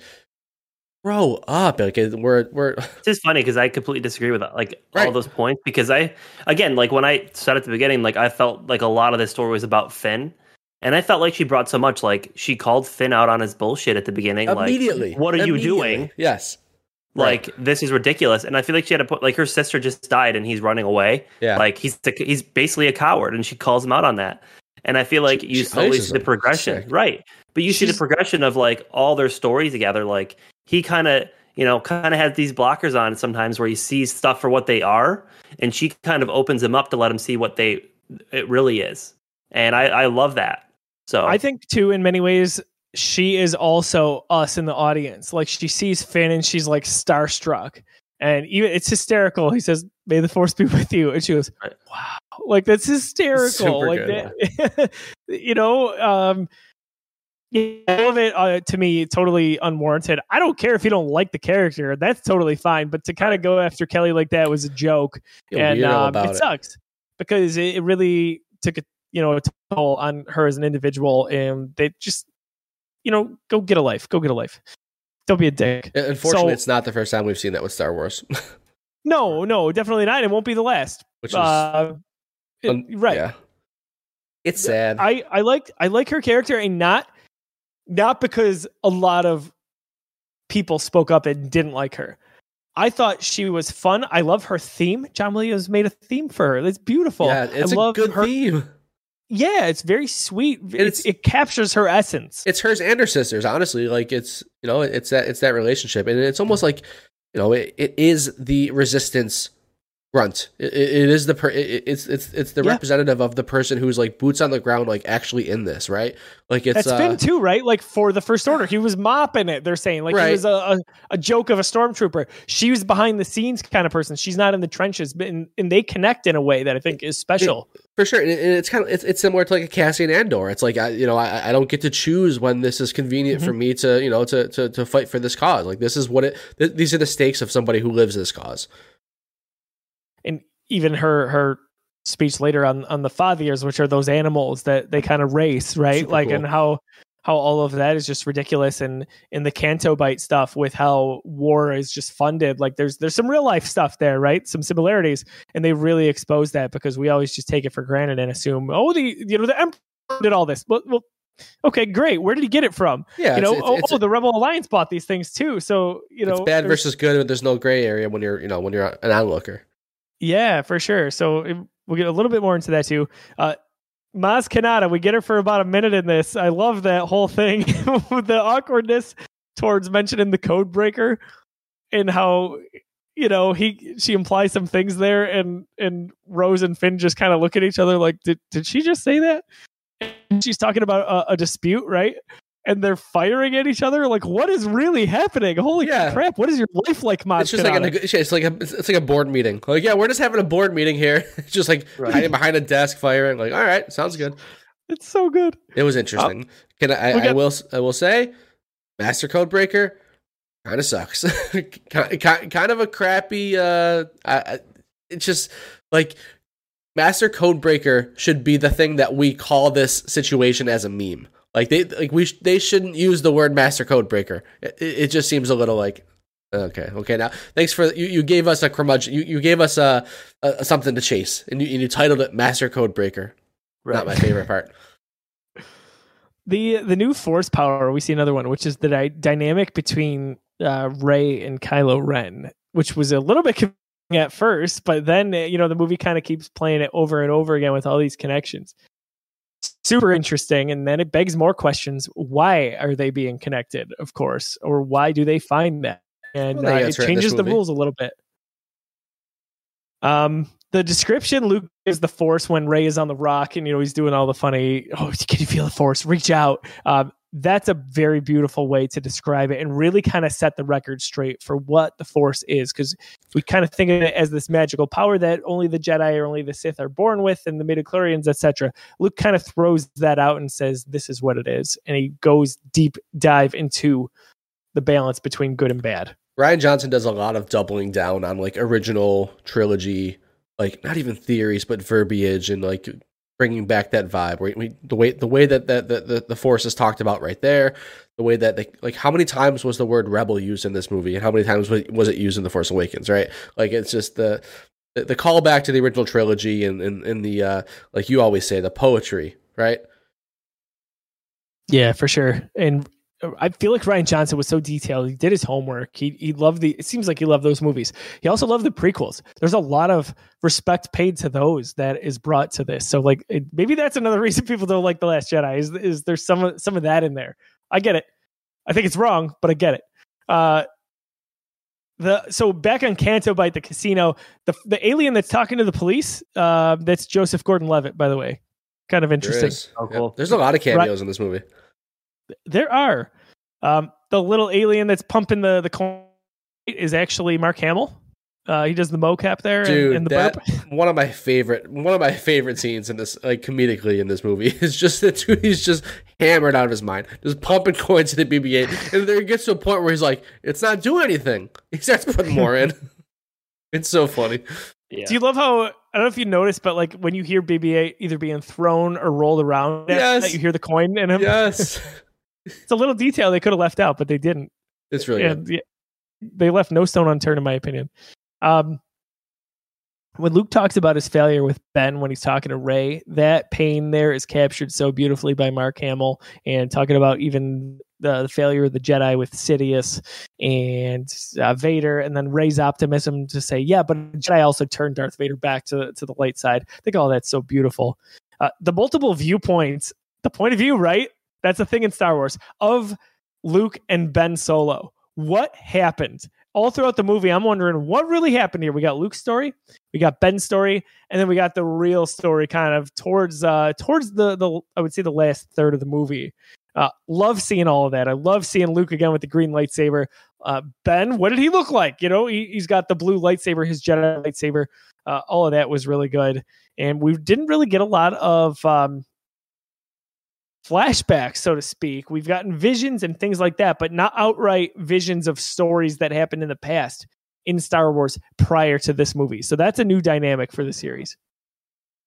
Uh, Luke was so fixated on the future, I was saying before. This is a part of Luke's failure. Even though Yoda tried to beat it into him that the future is always in motion, uh, Anakin failed with this, and that's why he became Darth Vader because he was fixated on the fact that Padme was going to die during childbirth. He didn't know he was going to cause it. He was fixated on the the fact that his mom was probably going to die. He couldn't let Right. any of that go. Luke does that here. He says, "Oh my gosh, I see the the darkness happening to to Ben, and it's all because of this Snoke." And be- because of that, he's he's much like his father in this, and I love between Luke and Anakin Skywalker because you would never think that it would happen based on what we saw in Return of the Jedi.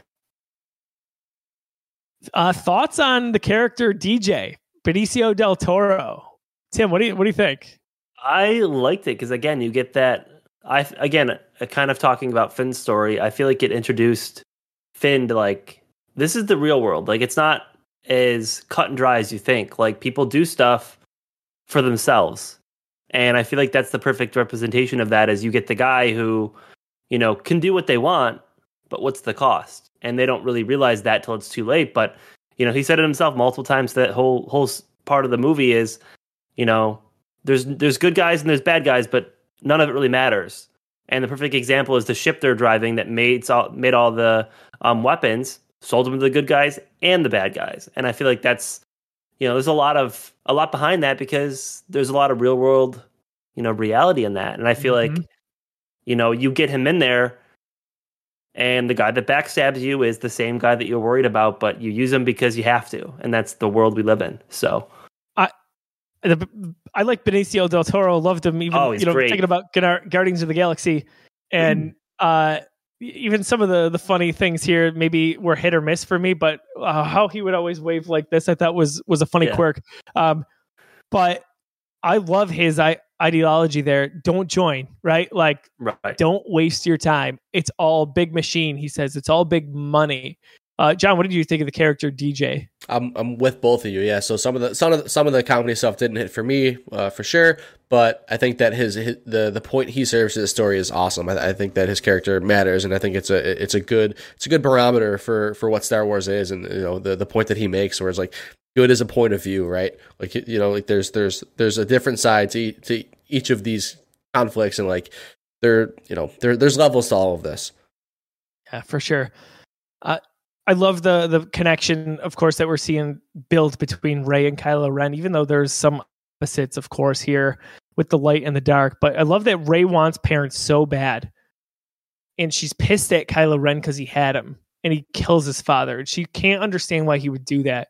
And Kylo Ren sees parents as a kind of a crutch and just like be free, be your own person. I love that they kind of don't get each other as a result of it. But because of that, there's a little bit of commonality.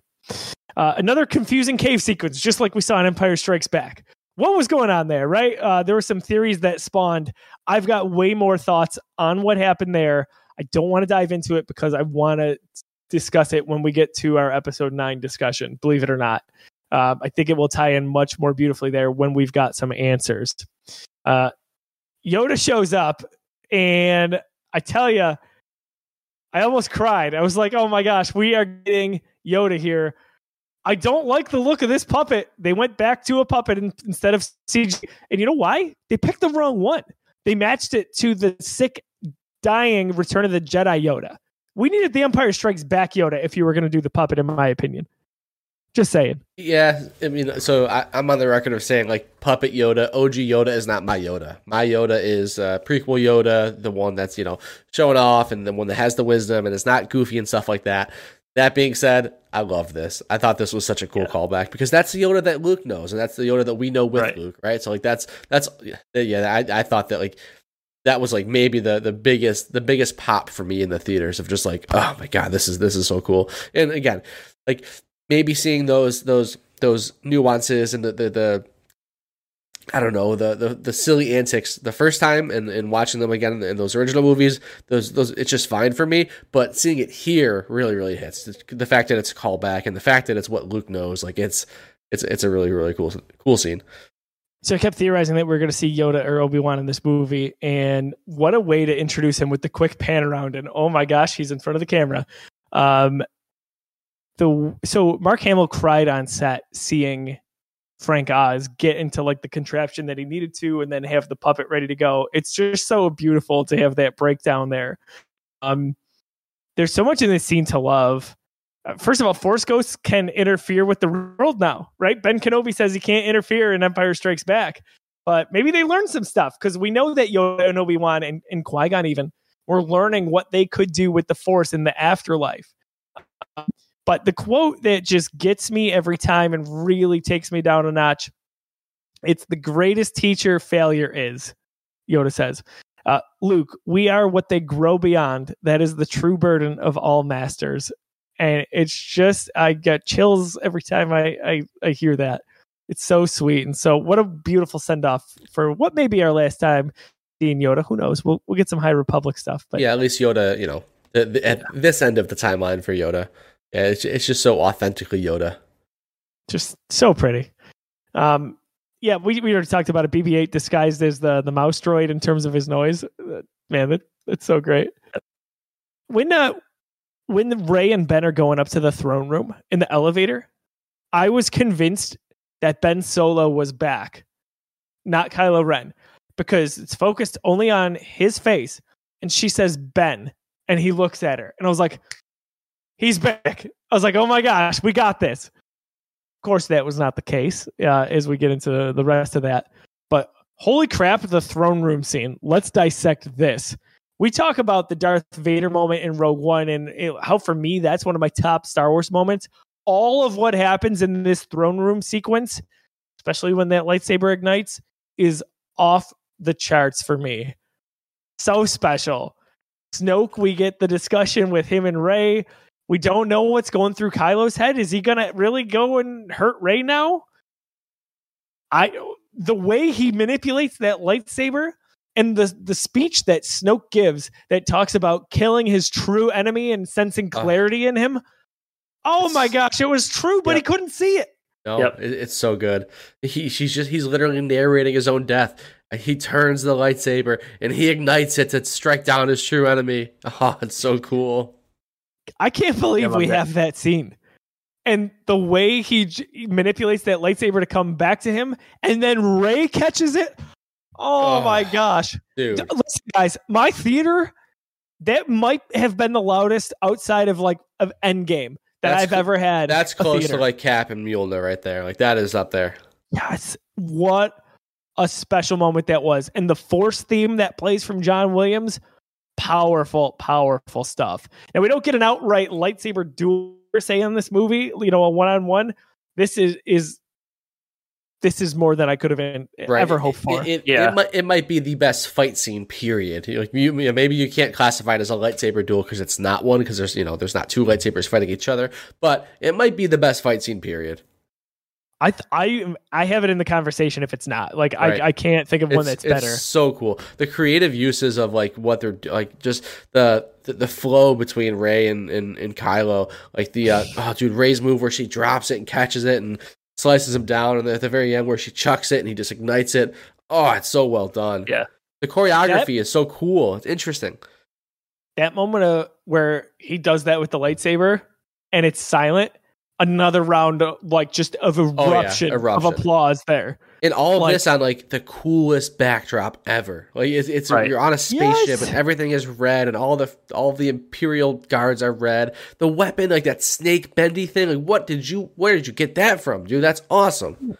i mean Yeah. we we saw palpatine's guards and uh uh return of the jedi but obviously we don't see them at all uh got them all over the place and uh, some of the, like you said they're different weapons they're fighting styles They're formidable opponents to Kylo Ren and Rey. They're very Right. special. And they're not just like stick; these are energy weapons. Like there, there's Right. you know stuff going on here.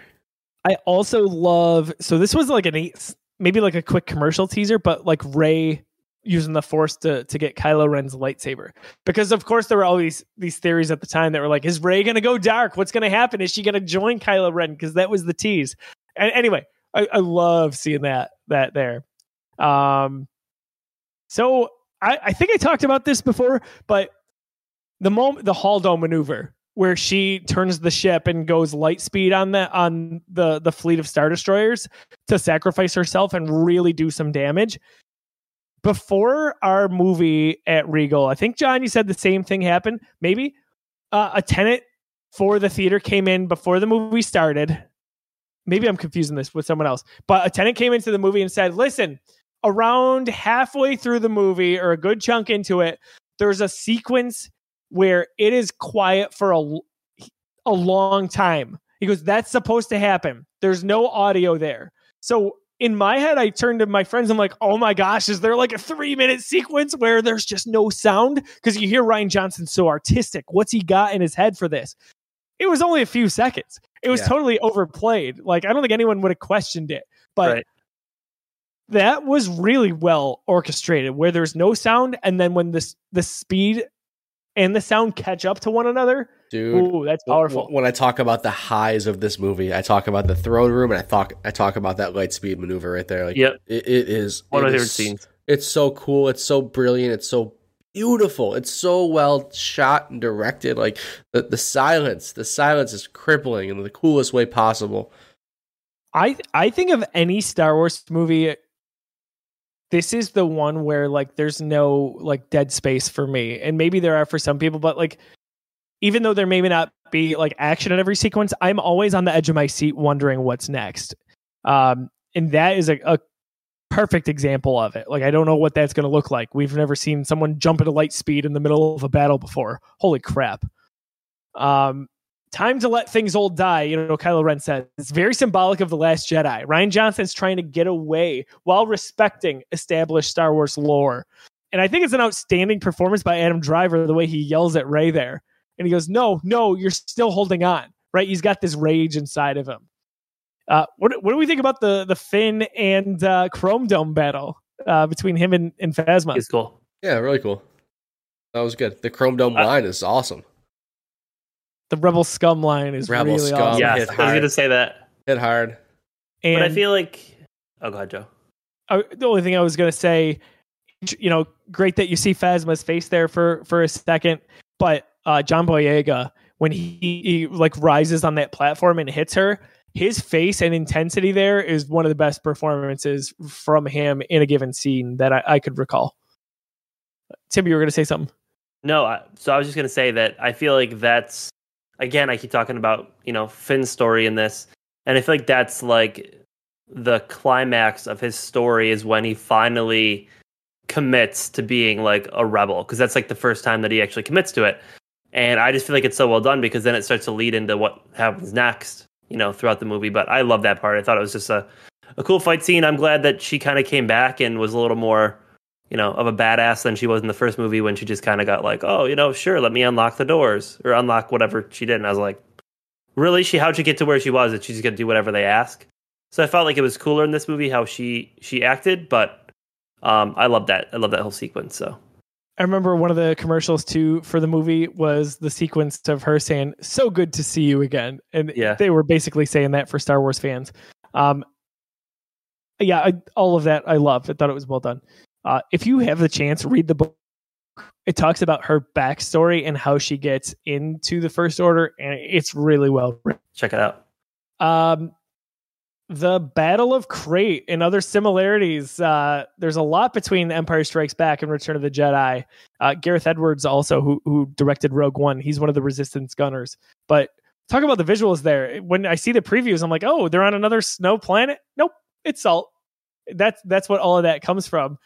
And even the walkers for the the First Order, like the, the their equivalent of the AT-ATs, they're not like feet. They're like claws that come down like this. And I feel like all of it's just so powerful and it, like the First Order is full of terror, right? So Yeah, the I- visuals talk, are talk so me cool. through that. Yeah, dude, what what a cool! I mean, like just maybe the most creative planet in Star Wars. Like the, the just it's it's just so it's so interesting. Like a, a salt planet with like red rock under it. You know, in the in those fighters they use to, to traverse it. Like oh my god, so cool. They were creative at first with all this, right? We always say that like Star Wars planets have one ecosystem really. It's it's just like, oh, it's just sand planets or forest planets. And they were getting creative. You had a salt planet in uh, Rogue One. We were talking about the contrast in all the worlds we saw there and we had um uh oh my gosh, Scarif? Scarif. Yes. Yeah, tropical. The beach. Yep. And then they kind of just fell off totally after that. They're like, "Can we have another? Can we have a fifth sand planet?" Uh, you know, it's it's how it goes. Uh, I love again Adam Driver screaming, "Blow that piece of junk out of the sky!" because he's got that meaning. It's his The dad's ship, Falcon. Yeah. and then Finn going, "Oh, they hate that ship," because he knows, right? Him being on the the inside there. Also, the poor Falcon, it loses another satellite. Uh, damn, you just can't keep them. So that rectangle one gone again. Uh, did you guys think Finn was going to die when he was trying to fire uh, down the center of that game? I thought cannon? so. Yeah, I didn't think so. I thought especially because they didn't kill off Leia, they were gonna kill off him for whatever reason. I'm like, okay, they they gave us one close call. I thought I thought they were going to go full send on that one, but you know, I thought they were gonna kill Rose. That's I- what I thought. I thought Oh, there's yes. no way to kill Finn. so Finn's gonna live, but it, Rose is gonna sacrifice when, when herself to Rose save when, him. when I saw Rose cutting in, I also thought she would die too. But when I saw Finn by himself, I, I was convinced he would die. And then when I saw Rose cut in, I also thought, okay, she's going to die, and then no one died. So I was in tears thinking Finn was going to die there. I really did. I didn't think it was going to ha- happen where she came out of nowhere. And when she did, and then gives her spiel and then falls down, I actually thought she was dead. I was Me like, too, "Oh, right. so so she did." You know, Right. there was meaning behind all of it. I'm happy that that didn't happen. But her line is so beautiful, and I, again, I cited this in my article in defending Kelly Marie Tran, and it was, "We win by saving what we love." You know, as opposed to destroying what we hate. I thought it was just so beautiful and it encapsulates what is special about her character and what opens the eyes in Finn. Uh, as like you said, Tim, he finally commits to being a, a rebel here. How about that Luke and Leia reunion? Oh my gosh, we we got it. We got something between the original trilogy characters finally. And then of course Luke says to Leia, "No, no one's ever really gone." Oh my gosh, is of course you know Carrie Fisher is. It's just it's it's heartbreaking. Uh, and John, I know I know you don't like um you don't like C three PO, but I love Luke's little wink at him there. yeah. I I don't dislike I don't dislike C3PO. I love to hate him. Oh, that's fair. Okay. Uh, so early in the movie, what does Luke say to Rey? What am I going to do? Stare down the entire First Order with a laser sword? Well, he does. that's kind of what he does, eh, does he though? right? So the poetic justice there, and what a, what a what a play there. So again, this is a, a sequence in the first time I'm seeing this where I'm not really digging this. When when did you guys know that Luke wasn't physically there, or that something was going on? Like what? Any did anything cue you here? Yeah, when when uh, when Kylo strikes his lightsaber right through him. That's Yeah. the first Got it. time I knew. So did did him showing up in that his the like the robe he had, or how he looked like he just dyed his hair and beard like Yeah. that all looked It, it was way shorter too. No, I, I had nothing. that all Okay. looked bizarre to me. Uh, what really confirmed that for me is when he pulled out the Skywalker lightsaber, the blue lightsaber. I'm like, why would he have that? It doesn't make sense. He could have gotten it from Rey, I guess, but at the same time, did we not just see that that lightsaber was destroyed from Rey and Kylo? So remember, they pull it apart. So I was like, I don't know what shenanigans are going on here, but in my head, I was like, are they screwing up these details this bad right now? Of course they weren't. Right. But that was a point of contention because people didn't like how they I, felt. I there. was not thinking about that at all. I, I'm like, oh my god, Luke's Neither. here. That's it. You know, yeah. oh my god, this is awesome! Finally getting it. Were you disappointed that he wasn't there or that there wasn't a, like a real lightsaber duel? a little bit. Not little bit not not terribly. Like it, it, it- it ended up being a cool send off and a cool story moment. But like, I, I kind of wish he was there. I wanted the Luke versus Kylo moment big Yes, time, even if too. that, that would have been a stunt double, right? It, it- Right. Which it should Oh, have been because for Mark sure. Hamill's a little bit older. Yeah. Um, I Even just wanted him that standing there bad. with, with the lightsaber was a little awkward. Like he had like a very like hunched over, like Yep. interesting Didn't stance right. there. No, it didn't. But again, talk about why I think this is fundamentally Luke Skywalker. How does he save the day here? By not fighting. It's his hologram. He sacrifices his life, by the way, in doing this. But I know people hate that and they don't like how he was sent off. But to me, as Rey says, there was peace and purpose there. This is Luke Skywalker. It's tossing away the lightsaber again. He's fighting to give them a chance by not fighting. That's my spiel on that. Uh, his speech there, where he says the rebellion is reborn today, gives me goosebumps. You know, and I will not be the last Jedi. It's so I special. I, I love the callback to every every word that sentence was wrong. Yes. Both his apprentices, right? Uh, you know, beautiful poetry with Luke passing away with the twin suns there because that's the first time we see Luke Skywalker really, or one of the first times I should say, in A New Hope. Um, I had a so John, I texted you last night and I, I had a theory about the the kid at the end of the movie uh, that uses the force to pull up that broomstick and then kind of pr- almost pretends like he's ready to go out and be a Jedi Yeah, the implication here from Rian Johnson is he he says Rey's a nobody, right? You don't have to be an, an anybody or a special privileged character like a Luke Skywalker or a Han Solo to go and save the world. So he's saying Rey's a nobody. Well, he's saying this kid's a nobody as well. He's a slave, right? He could go out and do something special. I've got a theory on that that we're gonna wait until next episode to talk about again because it will spoil some of what happens in episode nine. So I we'll mean, get back to. Fair. When was the last time a slave being brought into the Jedi was ever a problem? Just you know, what's what's the big deal? It's foolproof. Nothing what's the possibly go wrong. deal? Which again leads into my theory. We're going to talk about it. I hope you guys like it. Actually, I don't care. I believe it still. So, uh, and then the movie it ends. We get the the scroll, and again that medley for Princess Leia, and it says "In loving memory of our princess." Whew. Gets me every time, man. Ruined. I was ruined. Just oh, it gets quiet. You hear the piano. It's so special. That's all I had on notes here. That's my spiel on the Last Jedi. and Why I think that's a masterpiece, guys. Who's your favorite performance in this movie? If you could pick one. Oh, I forgot about this segment. I'm gonna go not first.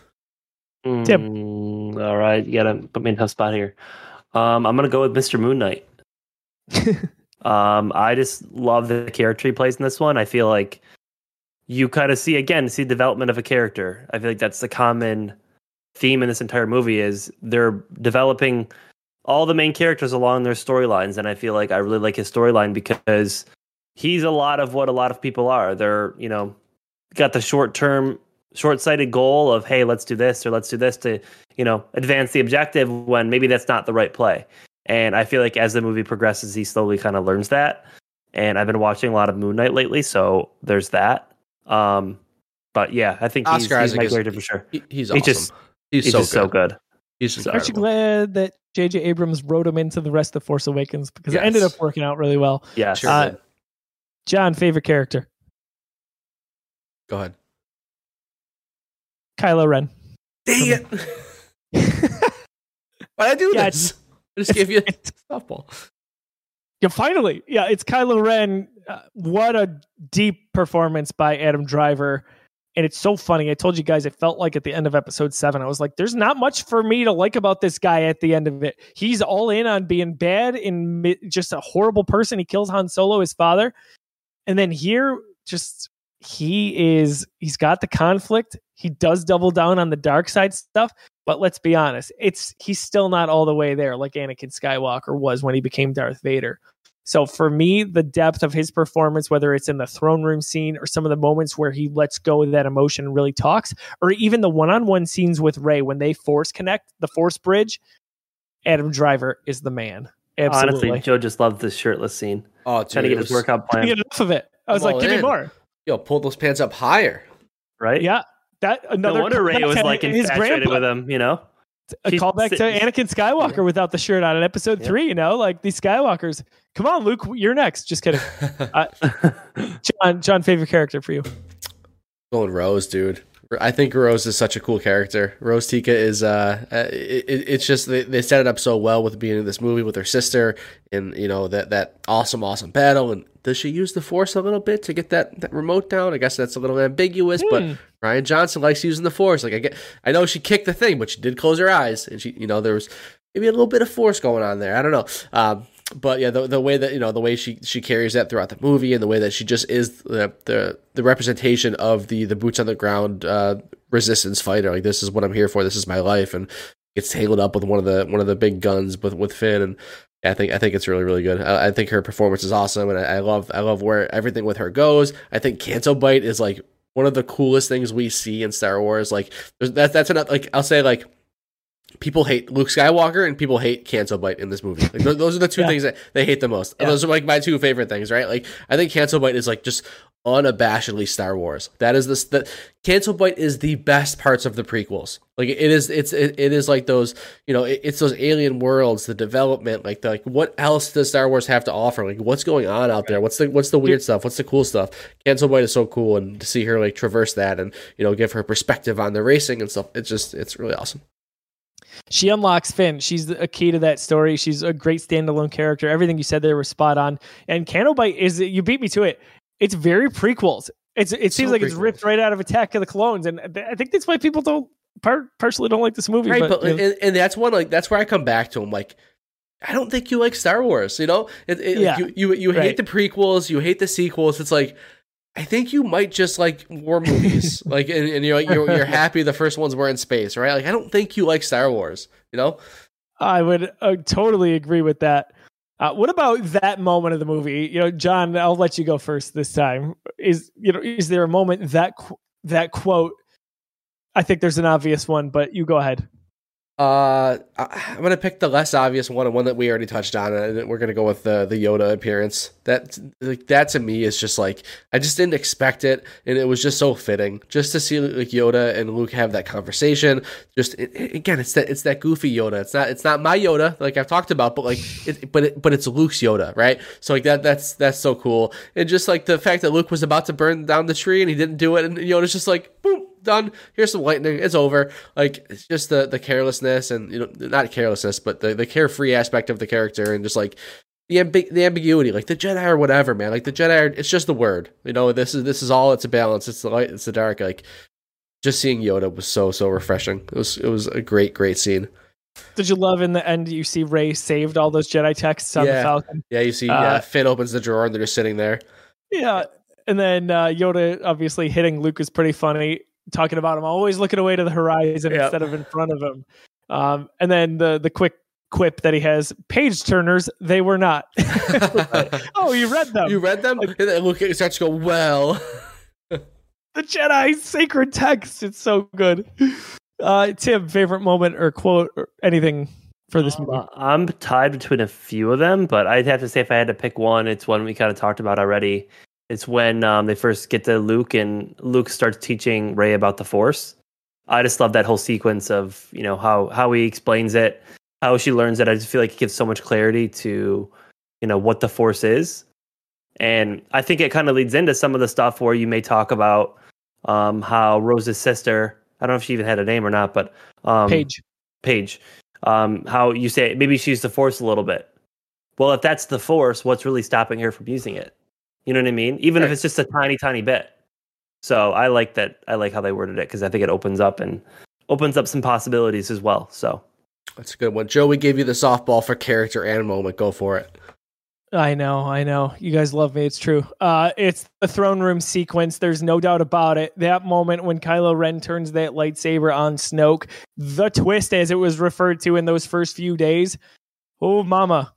Uh, there was a big twist that was teased through this, and they're like, it is the equivalent of, you know, no, I am your father from Empire. It's pretty up there, man, if it's not that. And it was pretty intense. There's so many moments I could list. You know, some of the moments you guys just uh, mentioned, and then the Holdo maneuver with the the spaceship there. Um, I could just go on and on about it. All of it's just so special. You guys mentioned how pretty this is cinematically, whether it's the the slight grain, the red backdrop. Rian Johnson, Ram Bergman, those guys really knew what they were doing with this movie, and I think they did not disappoint. And I really wish I don't we don't know because we haven't heard about it in ages, but I want to see a Rian Johnson trilogy on his own. Let him craft his own timeline wherever that is in the era in Star Wars that's away from this main saga. Give me more RJ there for sure. All right, guys. I think it's about time. I forgot about We- this. You got to rank these. We Yep. we got to rank these. So I'd love to hear where you guys settled on this. I know where I've always been. Doesn't necessarily matter because some of the movies are out of whack, and according to my personal list. But right. John, we, we had a Jedi mind trick from JT last week. So, this guy, he's one and done. He shows up and he disrupts everything. Maybe, maybe he didn't. John, why don't you recap for everyone, whether you're uh, on the podcast or watching again at twitch.tv slash the Geekiverse, and uh, tell us what happened on uh, Twitter. Yeah. Uh, so so JT was on the, the episode last week, like you said, the one and only episode he shows up on. He, he uses a Jedi mind trick. Uh, he used a mind trick to try to get Rogue One ahead of The Force Awakens. So he used that mind trick. Uh, we we voted Rogue One to be number three. We agreed on that, at least in terms of unanimity. Um, JT says no. I'm gonna use my mind trick, and he puts the poll out there. Was he successful? He was. He was. Uh, Rogue One hops The Force Awakens. It was. It wasn't close. I forgot what it was. I think it was like like 70 30 something like that. Like it was. It wasn't very close. Force Awakens gets no love because all because of the way the trilogy ends. I'm gonna, I'm gonna we're gonna talk about it. We're gonna talk about it in two weeks. I mean, it is get- number three. It's not like it's number seven. Yeah, but like it was number one. It's way wrong now. Like, yeah, it's not number way- one. I mean, it, It was number number way one, out is what I said. So yeah, so it, it- we've got we've got some readjusting here. So uh, Rogue One gets the two spot. The the full rankings for the audio listeners. We've got number one, The Empire Strikes Back. Number two, Rogue One. Number three, The Force Awakens. Number four, A New Hope.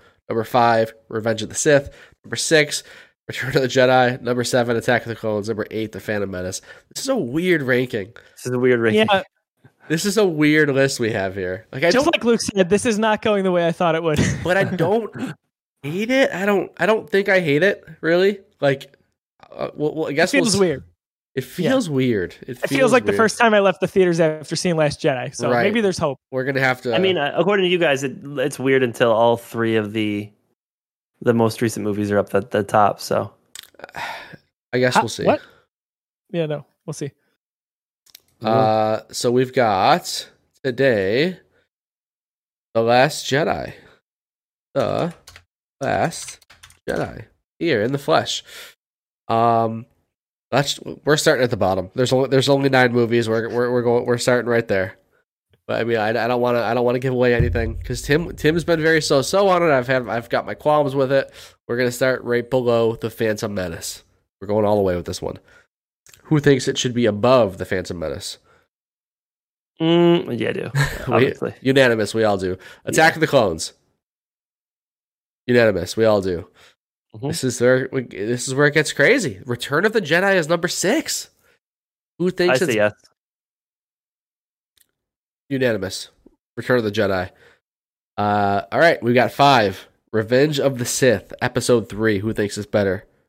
Once again, unanimous. Okay, this is going. This is going well.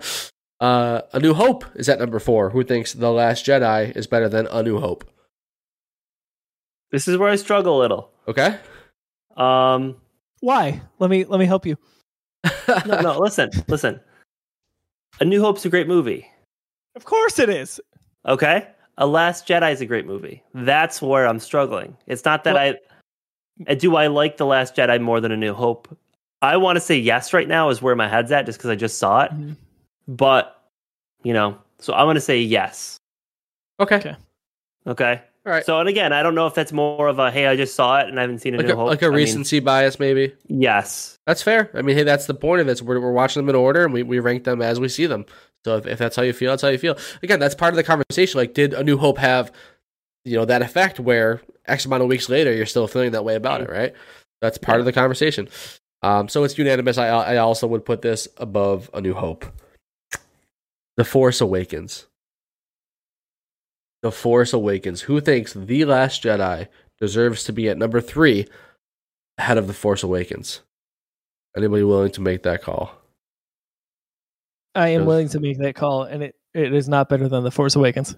Oh, okay, got it. yeah, I Jeff was like, like, what? a second there. I was like, that's not. That like, I thought I knew you. that doesn't you track. the chosen one. Um, I think we're all in agreement there. So every Yeah. everything has been unanimous so far, and it, it still is here. Uh, so it's So, it's, it's going to go right. Here's below it. my problem with the rankings. one of many. Uh, You th- you think it's better than Rogue One? The Last Jedi is better than Rogue One. Like it's not a question to me. You think I it's better than The Empire Strikes. Back? No. Yeah, I, I agree with both of those statements. Yep, that's, I'm Making sure. I'm right there with you, Joe. Joe, it Joe. We, be- we would. I Yes. wouldn't have put it above a Rogue One. I would have. A, But I a lot of people won't because they're oh, it's a sequel trilogy. Didn't know where it was supposed to go. No, Well, listen, listen. It is what it is. again, I think I think part of the issue here mm-hmm. is like in my perspective, I love a lot of these movies, and it's not that I don't di- that I dis. I think that's like the wrong way to think about it. Sometimes it's like it's not that I dislike the Last Jedi. I just love Rogue One more. Wait, JT just said the movie's called Rouge One. What is that? What is Rouge One? Rouge One. He doesn't even know what he's voting for. Okay, sorry. Uh, Well, yeah, I mean, I'm, I'm. I'm right with you, Joe. I, I would have, I would have Force Awakens. I would have Empire. I would have uh, Last Jedi. Then Rogue Yes. One. Yep, that, that those would be my top four. That's not a, a question to me. And uh, by the way, that it, we have collectively Last Jedi where we do is still saying a lot because you know, Absolutely. uh, people just don't like that movie for various reasons. But I really, truly feel that it's a masterpiece. Now, it's when I think John, you and I feel a certain way about Force Awakens for a number of reasons, and the way we see it, and it's just it feels like the kind of the perfect movie in a way Right. for us. And Yeah. Last Jedi is a different love for me. It's like it's so deep and heavy and it continues on that story. And even if it's not, I'll tell you this right now, this is something I've not talked about throughout this episode. I did not want The Last Jedi story wise to go where it went. I wanted a definitive answer on Rey. We got an answer. We'll find out in episode nine if that was right or not. You know, Kylo Ren says they were they were paupers, right? They're dead on Jakku. They were they just sold you for no reason for drinking money. I didn't like that. I understand why people didn't they didn't get the stoic Jedi Master Luke, but let's peel it back here. There's a lot that people didn't like, but if you take a step back and say Rian Johnson, this was his viewpoint, then it makes a world of difference. And I give my perspective on what I think the whole? Again, I haven't seen it yet, so mine's all. I haven't even gotten any spoilers, which I think is very impressive. My thought on the whole, um, when she goes to the dark side to try to see, you know, meet her parents, and she just kind of sees herself at the end. I really feel like she, again, we've kind of experimented with the thought before with um, Anakin that you know he was created in a sense. Um, I feel like that may be a possibility with Rey. It seems to me that could be what they're hinting with. Not again, not showing her parents is also giving her, a you know, giving her an answer. It just may not be the answer she wants to see. You know, maybe it did give her an answer, but she didn't take it that way. So that's kind of, you know, what my initial reaction was is maybe they did show her and the showing herself because that's all there really is. So I had I had a lot of theories on that sequence that I'll get back to because I you know I, I know the answer, but Right. um yeah, good thought, Tim, for sure, for sure. Well, there you have it. I'm I'm emotionally just tired, just like I am after I've seen the Last Jedi. Let me ask you guys this before we wrap up here. Final thoughts.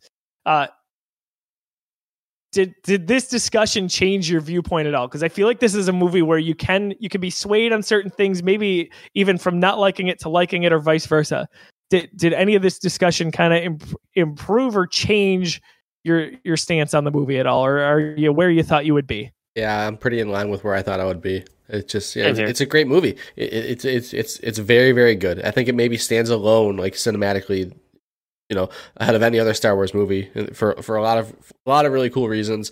Um, some of the highest highs we'll ever get in a Star Wars movie. Some of the weird, you know, some of the weird dialogue and vibes that I just wasn't a fan of. But again, they didn't ruin anything for me. Like I'm not, I'm not the one that's going to sit here and say that, oh no, like Luke shouldn't be, you know, Luke shouldn't be in this place, or we shouldn't have gotten this answer because of this. Like, no, I'm, I'm, I'm along for the ride. I'm here for it. But you know, just some of the the way certain things were presented, we're like, yeah, whatever.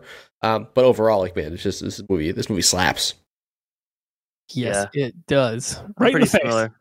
Pretty similar on that. My big thought on how I kind of tried to view the movie is I try to take it for what it was. And I feel like I've said that with a lot of the movies that we watched so far and try to take the emotional of what I think it should be out of it. Because again, I could watch this movie and if it's not what I want, I could easily bash it. So what I try to do is like, this is his story, this is his direction.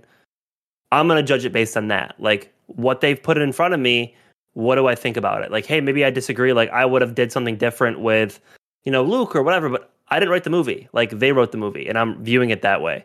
So, you know, that's kind of how I kind of handle a lot of this. That You that's know, been where does the story take me? So, my like, argument for it. You know, we Yeah. we didn't pencil in what we wanted to see, and I had strong thoughts on what I wanted to see, and it wasn't it. But when I stepped back and said, "This is Rian Johnson's story," that's that's where it kind of changed for me, and I understood the, some of the new rules to where they were going. But discussion, fellas, uh, thank you for joining us here for this episode of Star Wars Review. We just got through episode eight, The Last Jedi. Uh, next, we've only got two left. We're almost at the end here until we get some more Star Wars movies uh, on the horizon. So we've got Solo, and then we're going to get together. We're going to try to do uh, an in-person recording because we're going to watch The Rise of Skywalker with Tim for the first time. Tim has not seen that movie. He's held out. He's stayed mostly spoiler free, which is super exciting. Cannot wait to to do all of that. Uh, fellas, social media, and uh, John, uh, would you give it a quick plug? If you like Star Wars content, where where can they find more of it from the Geekiverse? We've got more. We've got more in bite-sized format. Come to TikTok. come come to us. Come to TikTok. We're having so much fun. Uh, the Geekiverse on TikTok. We're doing we're doing a lot of uh, guest the Star Wars little little episodes here. So we've done like 13, 14, 15, I don't even know at this point. Um, but people seem to like them, and uh, people really seem to like them when Joe gets them wrong. So and anytime, whatever, hop in the comments. Give me the most obscure characters. Give me some crazy parameters around them. Uh, Joe last time was supposed to guess Finn, but had to say FN two one eight seven. He didn't get it because he's not good at this. He's not, and in you know between you and I, not really a big Star Wars fan. Um, but uh, so yeah, TikTok, the Geekiverse, we're having fun. Come hang out with us, whether you're whether you're dropping us a like or you're you know giving us some suggestions on, on different characters to do. It's it's been a blast. Good stuff. Uh, you find Tim at Tim Tales, but Tim, if you want to hang out and, and watch some live video games, this isn't the only thing we do uh, on the Yeah. Geekiverse Twitch. Am I right? Yes, yes. Actually um, may stream a little bit of Valorant. That's been my my game of choice. The shooter's a little bit different. You know, I I play a lot of different genres of games, and I know uh, that's one that I've been picking up lately with the new season. And one one I want to get on stream soon is uh, Resident Evil Village. I haven't played it yet, Mm. so you know. But yeah, catch me on uh, right here on the Geekiverse Twitch. So Yeah, couldn't agree more. I, I got to get into Resident Evil as well. I got to pick up right where I left off with seven. Uh, so you can find me. Uh, I am at bro. I am Brosiah. Excuse me. Uh, if you like video games, ladies and gentlemen, go check out our show. We record it weekly. We stream it live. It's Busy Sticks. We talk about video games, a little bit of beer, all that is the latest in the world of Xbox, PlayStation, Nintendo, and more. Uh, also, if you like Marvel, we do a very similar show called MCU Reviewed, where we do the same thing we did tonight for Star Wars, but we do it with the Marvel Cinematic Universe. Last episode was Avengers Endgame, and what an episode it was. Uh, so go check that out. Uh, we've only got a, a few more movies to catch up here. We got Doctor Strange next week. Can't wait to go and see that. Man, it's going to be a good time in the theater, I, I think. So for uh, for Tim and John, I'm Josiah. Thanks for tuning in. May the force be with you. Force be with you. Force be with you. Force be with you. Force be with you. Force be with you. Force be with you. Force be with you. Force be with you. Force be with you. Force be with you. Force be with you.